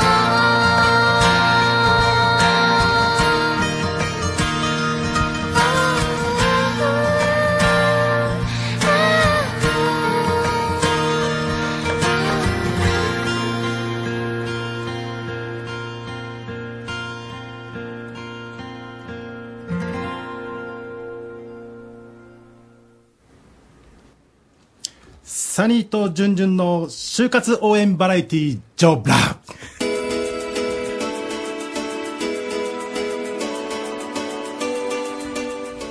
えー、内定道場やってますサニーですはい、えー、ちょっとさっき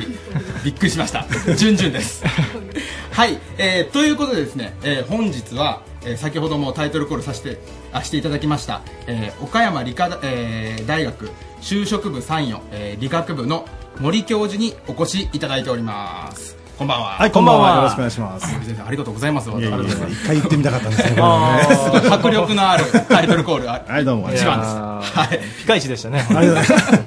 はいということで今日なぜ、えー森先生を、えーお越しいただいたかというと、うんえー大学による、えー就活生のフォローについて、えーちょっとお聞きしていこうかなとそうですねはいいろいろ聞いていきましょうよこれだけ就職がね厳しいって言われてるだけでそうなんですよはい、はい、でまずはその前に森先生ってちょっとどういう方なのかっていうのを、そうですよねはい、先生からちょっと教えていただこうかなラジオの前の方はもう知りたくてしょうがない、えーうずうずしてますよはい、じゃあ先生ちょっとお願いえしますそうですかね、はいえっ、とですね私はですね、まあ、どんな研究をしているかというとですねなんとこうね女性の憧れであるダイヤモンドを使ってるんですねこれがまたダイヤモンドはいゆうこ姉さん大好きなんです 多分大好きもらいたいですあそうですか大体ねうちの研究室にはですねダイヤモンドがそう30個ぐらいあるんじゃないですかね30個ですかそんなありますかそうするとね10万かけるおおすごいですねおっとっいやこれをですねバンバン割りながら研究をするという非常に楽しい研究ですね豪華だな贅沢極まりないですね、ね 計算しないでくださ いね皆さんはいいやそんなせ森先生にちょっといろいろお聞きしていこうかなと思ってるんですけども、先生ちょっとあの僕気になってることなんですけども、えっと昔と、まあ、今の現在ですねで、えー就活の、まあ、現状などを含めてですけど、えー学生さんたちってなんか変わったこととかありますかああそうですね、まあ、あの一つはですね、まあ、二極化してるなっていうイメージはあって、まあ、できる子っていうのは非常に自分でどんどんできるなというイメージは、まあ、これは昔からあるんですけれどもあのやっぱりこうなかなかできない子って何ができないかというとですねやっぱり自分でずっと物事を考えることがやっぱり苦手なのかなとで自分でこう答えを出そうとするにも今ってですねこうインターネットもありますいろんな情報があってですね何か問題を出した時にこう答えをす、えっと、悩む考えるんではなくてですね検索してそれで何となしにヒットしたらあ終わったという気になってしまう、はいはいでそういうことでこう自分で考えるということが非常に少ないんじゃないかなということを思ってるんですね。ですから例えばこう就職活動っていうのを考えるときに、まあ、一番大事なのはまずは自己分析だとか、企業研究だとかっていうことをまずやっていかなきゃいけないんだけれどもまず自分ってどんな自分かなっていうことがなかなか言えない。でまたあのどういうところに行きたいのって言っても答えが出てこないんですね、でそういうことをずーっとこう悩む自分一人でこういろいろ考えるということが非常に少なくなってるんじゃないかなというのがやっぱり最近気になるかとなと思いますね。なるほどだからもう最近のねやっぱ学生さんってそういうふうに自主性だったりうんそういう率先的なか行動だったりがやっぱ、ね、少なくなってるってさっきのゆとり教育じゃないですけども、ええそんな感じになってるんですかねでじゃあそんな学生さんのためにうん岡山理科大学としてまた就活をする学生に対してうんどのようなサポートとかされてるんですあああのですね、まあ、理科大としてはですね、まあ、いろいろ、あの、本当に、こう、丁寧なケアをやろうということで、こう、目指してるんですけれども、まあ、そんな中でもですね、やはりこう、やっぱり理系の大学ですから、やっぱり理系らしさがいるだろうと。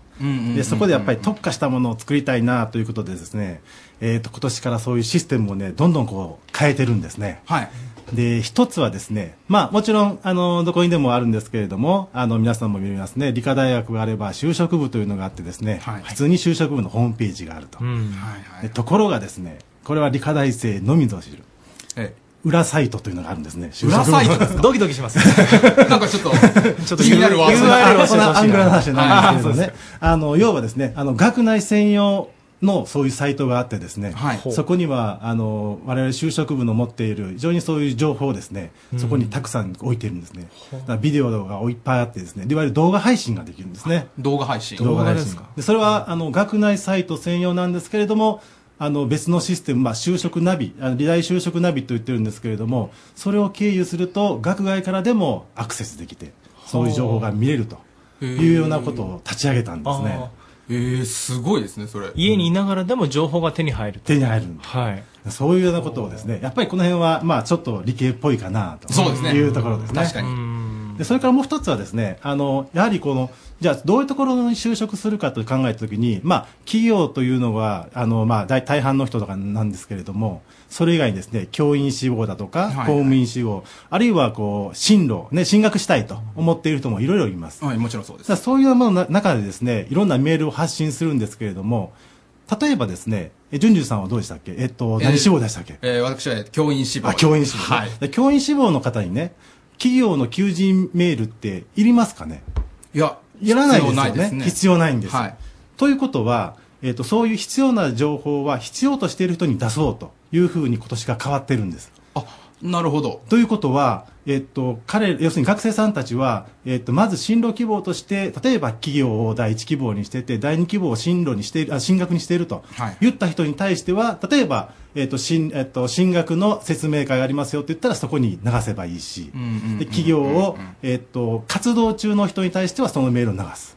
もう一つは、内定を取って、もう進路を決定したという人にとってみたら、求人情報はいらないわけですから、はいもちろんそうですねそこには行かないようになるんです。だからその必要な人に必要な分だけメールが送られる。その通りなんです。へえだからそういう意味では非常に必要としている人に情報が行くんですけれどもちょっと学生さんにしんどいというかちゃんとしなきゃいけないっていうのはむしろあの自分が何を必要としているかということをちゃんとそこでサイトでアピールしておかないと実は必要な情報が取れないというちょっと厳しいところもあると。ああ、なるほど。でもやっぱね、その、そういう情報も、僕今初めて、実は理科大学 なのに、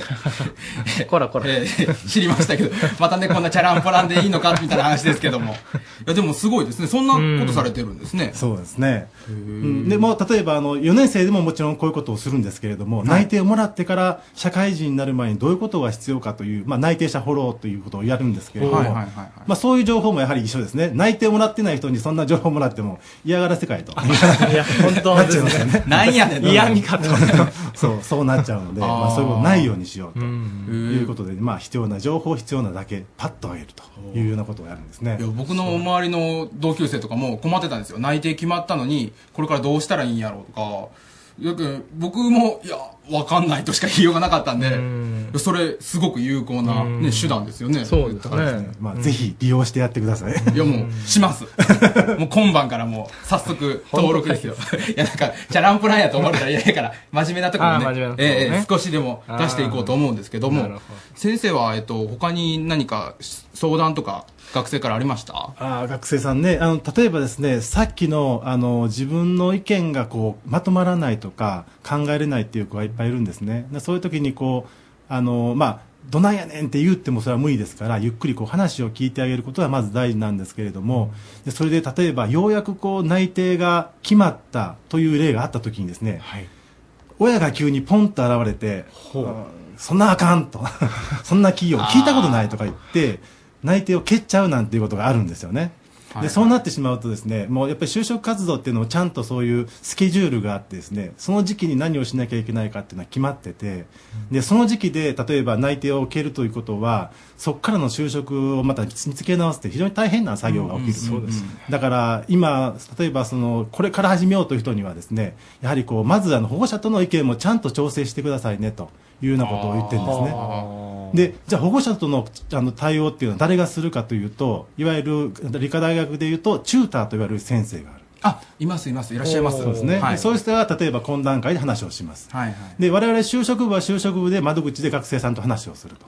で実はですねそういうさっきのシステムじゃないですけどねそういう話し合った中身は全部そこに入っちゃうんですあもう記録されて記る。録されるということはチューターで「お前就職部行ってこいよ」ってポンと言われて、本当に就職部に来たかどうかはすぐ分かるチェックされてるってこと恐 ですろしいそあーうそういうシステムなんだけれども、まあ、学生さんにとってみたらですね同じことを何度も、ね、言わなくても、うん前大体ここまで話したよとここまで来てるよということが分かっているので、別に担当者が変わってもですね大体どこを言えばいいかっていうのが分かるというふうでは、まあ、非常に、まあ、そういい意味をね、と取っていただきたいなというふうに思うんですけどね。そうですよね。まあ、必要な情報がその時に提供されるってことですよね。そう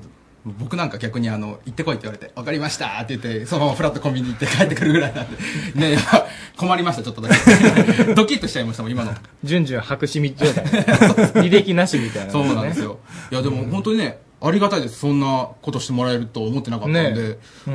あね、ぜひこれ聞いてるね、まあ、理科大学の皆さんまたね、他大学の皆さんも実は多分その皆さんが行ってる大学ははいそういうことされてると思うんで、ええちょっとね調べてみてそもうらっですたよねらいいかなと思ってますうんはい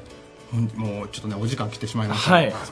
先生すいませんありがとうございましたわざわざどうもありがとうございましたありがとうございます本当はちょっと先生のダイヤモンドについていろいろ詳しく聞きたかったですいやーもっと話したかったですねえーちょっとねぜひね違うコーナーとかにもね来ていただいて、そうですねダイヤモンドについてお聞きしましょうよそうですね は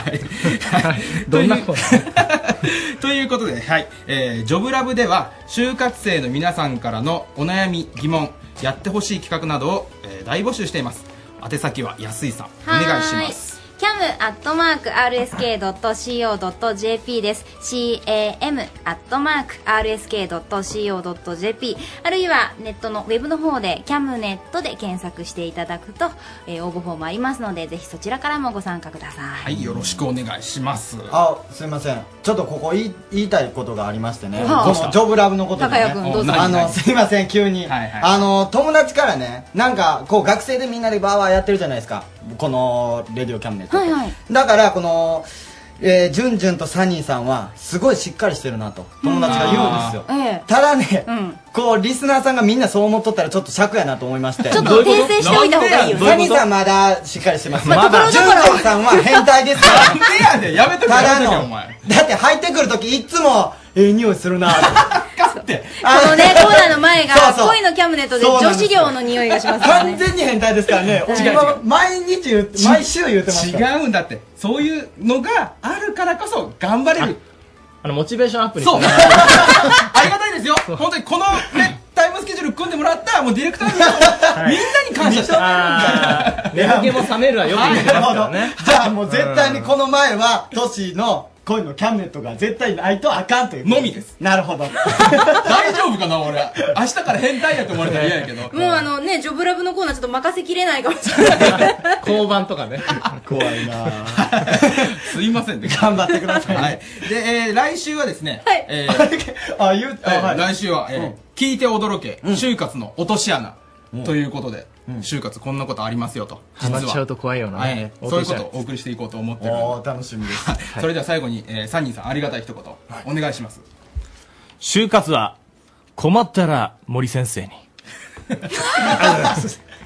まあ就職部を活用してくださいってメッセージですね森先生、またあの、他のコーナーでもお待ちしておりますの本で、当にダイヤモンドの話、ぜひ。あはそうですかい。唐沢木に出ていただいていやいやいやいや。どういう場面ではいどうもありがとうございました以上ジョブラブでした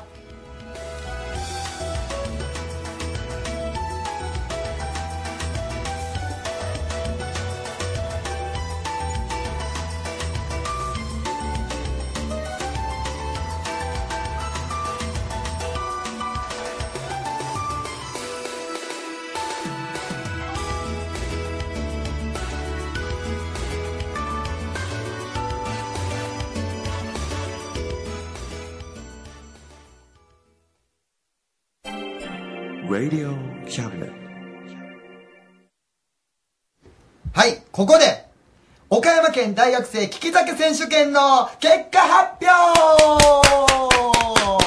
覚えてますかゆうこ姉さんわかってますよ。覚えてますかこの間の日曜日、そういう5こと月です16日ですよね。はい大学生聞き酒選手権。うんこの番組でも、2週にわたりまして、そう酒造組合のね、佐々木佐々さん木に来さてんもらっがて。ね訓練させてもらってねそうですよ。ここで一生懸命練習して、はいえー高谷くん他、うん何名かね。その勢いでいきましたよ。はいほんでキャムネットメンバーがどうなったのかと、ちょっとここで報もう、告もちろん、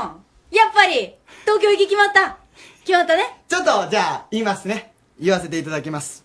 岡山県の代表、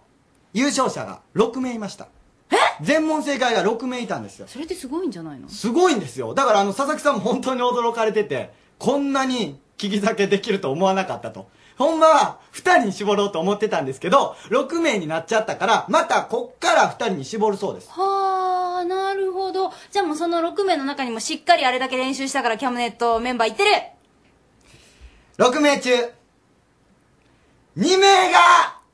行きますすごいすごいすごいすごいすごいすごいすごい二名2名がこの、このそうキですャムネットのスタッフキャムネットメンバーのちょっと手二名が挙げて手挙げて手挙げて。手あげてあれ ちょっと待って待って待って待って待っておかしいよこれ誰も手挙げてすいないまけせんど僕も残念ながら六7問中3問でございましたそんな 待ってみんな高得点だって言って佐々木さん喜んでたでしょなんでそんな もう低ほんま得点を佐々叩き木出してさんんのにもう合わせる顔ないですほんまごめんなさい っていうかしかも色だけで分かりますからね2つはちょっと個性的な色だったそうそうそうしかももう1つはアルコール水です からねアルコール水と色のついた2つのお酒しか当てられなかったですすいませんまあほんでね、こうキャンネットスタッフからも2名いったわけですよなるほどねはい。ほんで、その2名を今日呼んでいます。はい。そのキャンネットスタッフの山本くんとそば、待って待ってそばくんでいいのそばくん 結構個性的な名字なんですよ。曽我部くんです。よろしくお願いします。よろしくお願いしますちょっと自己紹介の方お願いします。えー、っと、岡山大学の曽我部英介と申します。すいません、間違えました。どうも、えー、っと、兵庫県から来ました。そうなんですよ。ちょっと、あの、高谷さんも加古川と聞いたんですけそうなどんですもよ。僕も、えー、っと、加古川にほど近い、葛西市というところから来あましマジた。はい、マジなんですよ。あめっちゃ親近感が湧く。だから、やっぱ兵庫の人はすごいということですよ。大大学は岡山大学は岡山大学です。あ、申し遅れました。山本と申します。はーいよろしくお願いします。ちょっと待ってちょっと待ってはいはい何ですかあのキャムネットスタッフこらそれ以上は言う ななっていただいたわけですね そういうことです。そういうことですね。あのサンデージャポン方式そう今、この瞬間そうなりました。そうです。一度はあったら、一度あったらキャムネットメンバーですよ。素晴らしいよもちろん。どんどん無理やりキャムネットメンバーになってたら言うたわけじゃ絶対ありませんから。率先してなっていただいてそうですよ。もちろんですよ。全問正解してからキャムネットメンバーになったなんてことは、まあそんなことない。その前からでしょ 一応その前からもんねそうですね。はい。失礼しました。そうびっくでりすしたよわいや、本当に二人すごくて、え、どっちが、あの、聞き酒の聞きョコ持っとるんやったっけあ、僕ですね。山本の方です。そう、山本君は、自分の聞きョコを持ってるん何で聞すよ。きジョコって何キキジョコってね、あの、まあ、おチョコがあるじゃないですか。ほうその白いおチョコなんですけど、その水を入れる器の底に、青い、丸い二つの円が書いてあるっていうのはいをはい、それをキキジョコって言うんですよ。それはなんでななんでんでえ、まあ、えっとね、その、まず白いっていう分で、その、お酒の透明感を見るうんっていうで、で、あの、青い円が2つあって、その円が霞んでるか、綺麗にくっきり見えてるかで、えっと、そのお酒の濁りを見るっていうための、あの、おチョコなんですけども。すごいでしょえもう、ま、好きなんだ好きですね。日本酒が日本酒大好きですね。あそうすごい言っ。といた方がいいよ言っといた方がいいですかね。言ってるかもしん ないもん ちょっと、あの、お酒送られてきたりするんですけど。 有名人じゃないんだから、今度それはね。いや、でも、これから、あの、本戦がありますんで、そうです。二人頑張ってくださいねありがとうございます。よろ頑張りましすくお願いします。よろしくお願いします岡山県大学生聞き酒選手権の。もうもういいのもういいのねもういいのあのね、あの、曽こ我の部後君、ね。もう全然喋って違うんですよ。時間がない。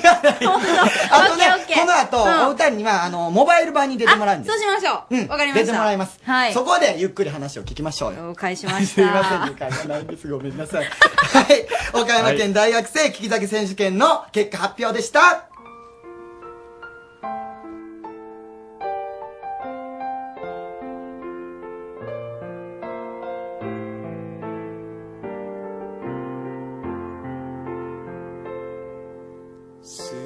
過ぎゆく時を越えてあなたの未来図がやめる日も健やかな日もあなたキャムネット相談所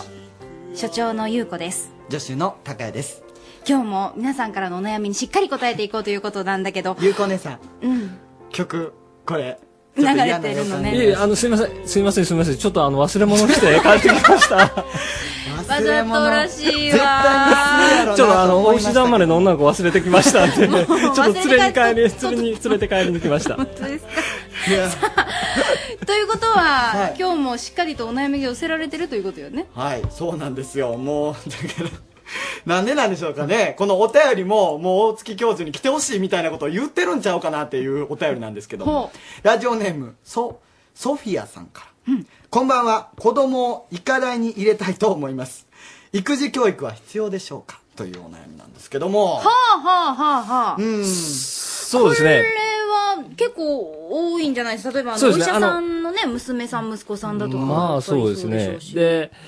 あの、なんていうんですか、それ、あの、知識と技能というか、はいまあそこは、その職業に必要なものが必必要であるというだけですね。で、あの、思うのはですね、幼児、小さい時というよりも、もう少し大きくなってから、文学をたくさん読んで、よよ読ませてあげてください。あるいは文学に親しませてくださいと。というのが最近、あの、いろいろ話題になってますけども、まあ、患者さんと医者の間で話がうまく通じないとか、インフォームドコンセントをいろいろおちゃんと伝えるかどうか。で、えーやっぱり、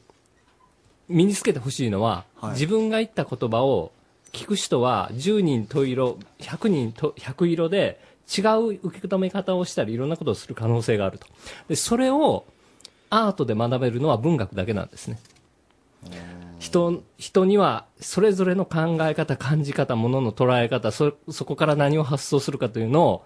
えー全部違って、えーされますで。それを身につけるのは本当に文学しかないので、えーもうちょっと大きくなってからぐらいのところで文学に親しませてあげてくださいと。それを言いたいですね。あの技術だとか、それはまあセンスもありますし知識だと、かそれはトレーニングで、えー積み重ねることができます。で、トレーニングし,、まあ、しないより、えーし、しないよりした方がいいかもしれません。だけど、トレーニングだけできても、やっぱり、あの、人と本当に触れ合って、かつ命を、えー取り扱う職職業になりますから、えーその気持ちと気持ちの触れ合いが一番大切なことを感じられる感性を養ってあげてくださいという診ことを察しと伝っえてたいですね。も安心しますもんねなんかあのお医者さんがすごいなんか丁寧に喋ってくれたそうでりす、そうですうんこっちのことちゃんと考えてくれてるなみたいなことを思うと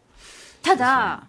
やっぱりこう、どうにかして医者にさせたいんですっていう親御さんいらっしゃると思うんですよ。うん何からどうしていったらいいんですか何からどうしていくかね、えでもなんかあのーテレビとかで見ましたけどもなんか3歳ぐらいでもう全部決まってしまうみたいな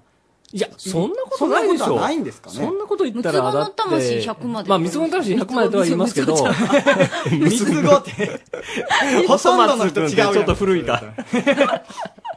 あの失ー、礼いや、でもそれを言い出したら、だって、それから先努力する意味がないじゃないですか。なるほどうんやっぱりみんな頑張って努力しましょうよ、と、はいい、うことでいいと思います。今からでもできるということでじゃあちょっと努力、それからあのしっかりと文学を。そうですね、はい本当に文学に親しんでほしいと思います。かなり今日は真面目だったわ。ですね。だからあの大関教授ちょっと前半はっちゃけすぎたんだと思うわいやいやいや、もう一個だけ言いましょうか。理科大学の入試を受けてく ださい。分かってますよ音楽なんすかちょっともう、岸田生まれいいでしょ、もう。もうや散めてよ々聞きましたもん、ちさゃっちゃき。ちゃちゃちゃそういうわけで、えーこんなちょっと、けったいな感じですけれども、はいあの、川崎医科大学衛生学教授、正真正銘の教授でございます。大月武美教授でした。ありがとうございましありがとうたご。ざいました。女の子 SK さんはお元気ですか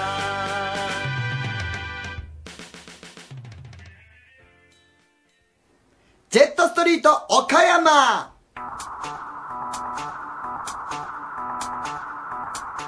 はい、続きまして最後、岡山です。岡山はラフシンクに行ってもらってます。ラフシンクどうも、ラフシンク、田畑でございます。お田畑君どうも、どうも。どうもねどうはいはい。え、なんかいました、今。どうもって言いました。あーどうも、どうも。はいはいはい。もう先週、あの、おい、えい、えい、すごい声、おい。ええね、あの、まあ、それで、あの、早速なんですけどね、あの、先週説明いたしました、あの、なんですか、あの、リスナーさんの投稿したメッセージが歌になるというのを、はい。あの、完成したということなんで、おーすごいあの、そっちの、詳細の方をね、岡君の方からちょっとお願いしたいと思います。あお願いしますよろしくお願いします。岡君最高はい、どうも、ラフシン岡です。はい。で、今回ですね、あの、曲が完成したということで、まず、あの、リスナーさんから届いたメッセージの方を、どうだったものだ、どういったものだったのか、ちょっと言いたいと思います。これはですね、あの、ラジオネーム、アットホームメタボさんから届いたメッセージなんですけど、最近、僕は振られました。理由は優しすぎて友達にしか思えなくなったということでした。最初は友達という関係でもいいので、そばにいたいと思って友達になろうとしました。しかし、前までのように接してくる彼女に、僕はどうしていいのかわからなくなっていきました。中途半端に近くにいるから辛いんだと思って、気持ちの整理をつけるために、友達の関係もなくしました。しかしまだ気持ちの整理がつきませんでした。この気持ちを割り切れるように失恋ソングにしてください。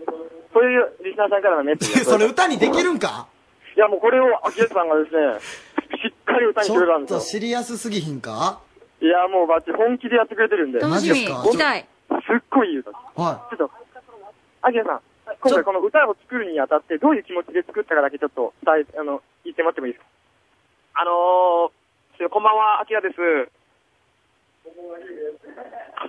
いません、挨拶いらなかった。 あのー、ね、失恋とかもちろん僕もしたことあるんですけど、したばっかりの時ってこう辛くてしょうがなくて、夜とか長くてしょうがないじゃないですか。こうでも、こう、一晩一晩こう過ぎてって時間が経てば楽になっていくし、失恋することによって絶対に、その、自分も成長していけるから、そういうところにこう気づいてもらえたらなと思って、そういうことを歌にしました。ねえ、アキラじゃあ、今からアキラさんに歌っていただきます。じゃあ、アキラさん、よろしくお願いします。いいですかじゃあ歌います。聞いてください。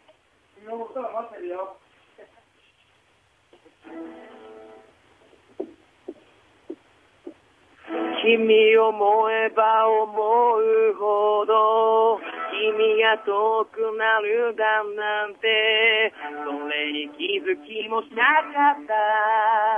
僕はバカだねいつもと同じ笑顔でもあの頃とは違うんだね忘れたいと願うほど君は大きくなっていって寝返りばかりの夜をどう過ごせばいいのいくつか夜が明けたら何かが変わるんだろう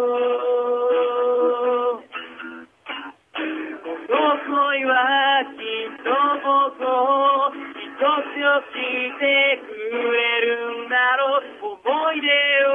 あの景色を笑い話せる日も来る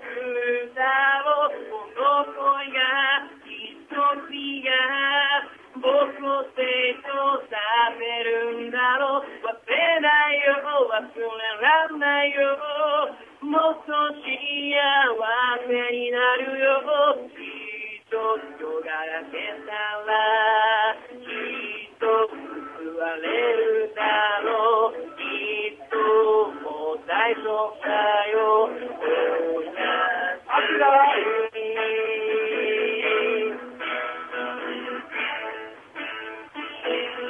い。おー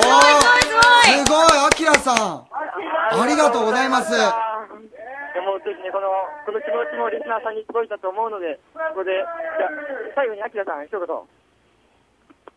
えっと、アットホームメタボさん、元気出してください。よかったら歌聴きに来てください。よろしくお願いします。ありがとうございました。あーこれ生で聞いた方がいいよありがとうございましたアットホームさんもメタボさんも絶対に喜んでくれると思います。ありがとうございます。ジェットストリート岡山でした。アットマーク RSK.CO.JP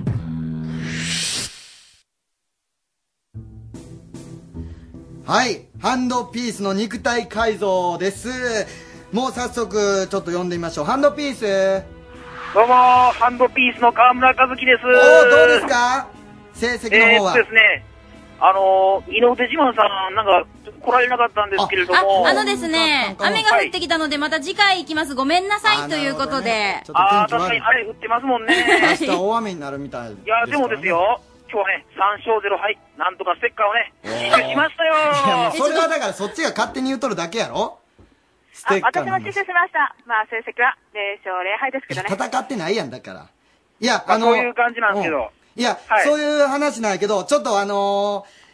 途中さ、ハンドピースがご褒美くださいみたいなこと言うたやんか。はいはいほんくで、だそさいよれであの、サブスタジオのみんなと話し合って、はい。ハンドピースに、10分、丸ごと10分、時間を与えようっていう話になりました。えーいや、すごいですね。10分枠ですか。ついにハンドピース認められたんですね。 ただ、ハンドピースさん、条件があります。えハンドピース宛てに、お便りが、100通100種類。あの、100人のリスナーからお便りが来たら、10分。同じメアドじゃダメってことさ。そういうことです。アドレスが違うお便りを100通送られたらっていう条件のもと。あ、そういう条件ですか。そう、だから頑張っなてよ。あ、じゃあ、送られたら行きますよ。皆さん、ハンドピースにメールをください。おー、よかった。ちょっとあの、ごめん。あの、山陽放送の前やからそこあんまりあの、うるさくしないでください。 近所迷惑。忘れとったそういうこと やったね。いや、でも、 そういうことや、頑張ってくださいね。頑張りまハンドピースの頑張り次第でお便りが来ると思います。皆さんお便りどんどんお寄せください。ハンドピースの肉体改造でした。いや、よかったですね。すごい、久々に河村くんのあの、明るい声を聞いた気がするんだけど。 ずっとやったもんね。今まで怯えきってたからね、どうこれしたまらええや、みで。たいな。あいつね、ああいう風にふざけてますけど、真面目なんですよ。え、私本当学、に私学部だっけそう、私学部。いっつも、僕ら、あの、先週も先々週も、どういうことするか伝えてなかったでしょ。うん。だから、伝えた瞬間、マジでオロオロしてましたか らね。ちょちょちょちょしか言ってなかったですねど、ど、ど、ど、ど、ど、どうしたら、どう、多いな、みたいな。もうずっと焦って、こう、うろうろしてたからぜな。ひ、あの、皆さんからいただいたメールの数で、あの、ハンドピースが10分持てるかどうか決まるということですのでね、あの、cam.rsk.co.jp の方まで、それから cam ネットでね、検索してもらって、うんハンドピース応援メッセージお願いします。 いや、もう、作戦大成功ですよ。こういうこと言ったら、ハンドピース乗せられて元気になるかな、言うて。ね。もう、やっぱり、馬には人参をこうやってぶら下げとかないといけないということですね。さ あ、今日のお叱り言っていいですかああ、私。言ってください。そうや、忘れとった。でしょいつ言おうかなと思って。お願いします。今日のお叱りです。教授あれは、わざとですか四文字熟女。これ名言でしたね、今日。ねえ四文字熟女ってどんなよっていう。いやああいうのって深層心理で考えとるからあえてるん ですよ考えてんだ。教授ああいうこと考えてんだ。ね絶対考えてますよはい MC を務めましたリンカップタカでした安井優子でした。はいありがとうございます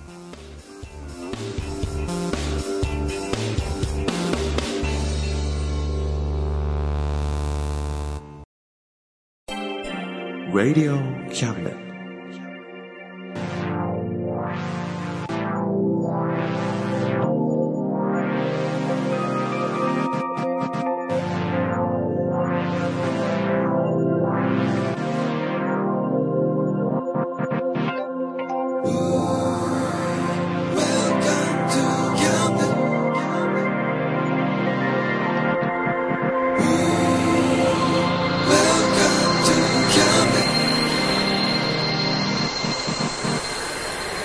We can listen, we can see you. Don't you know, baby, you've got too many choices. Now we know everything, so check it anytime.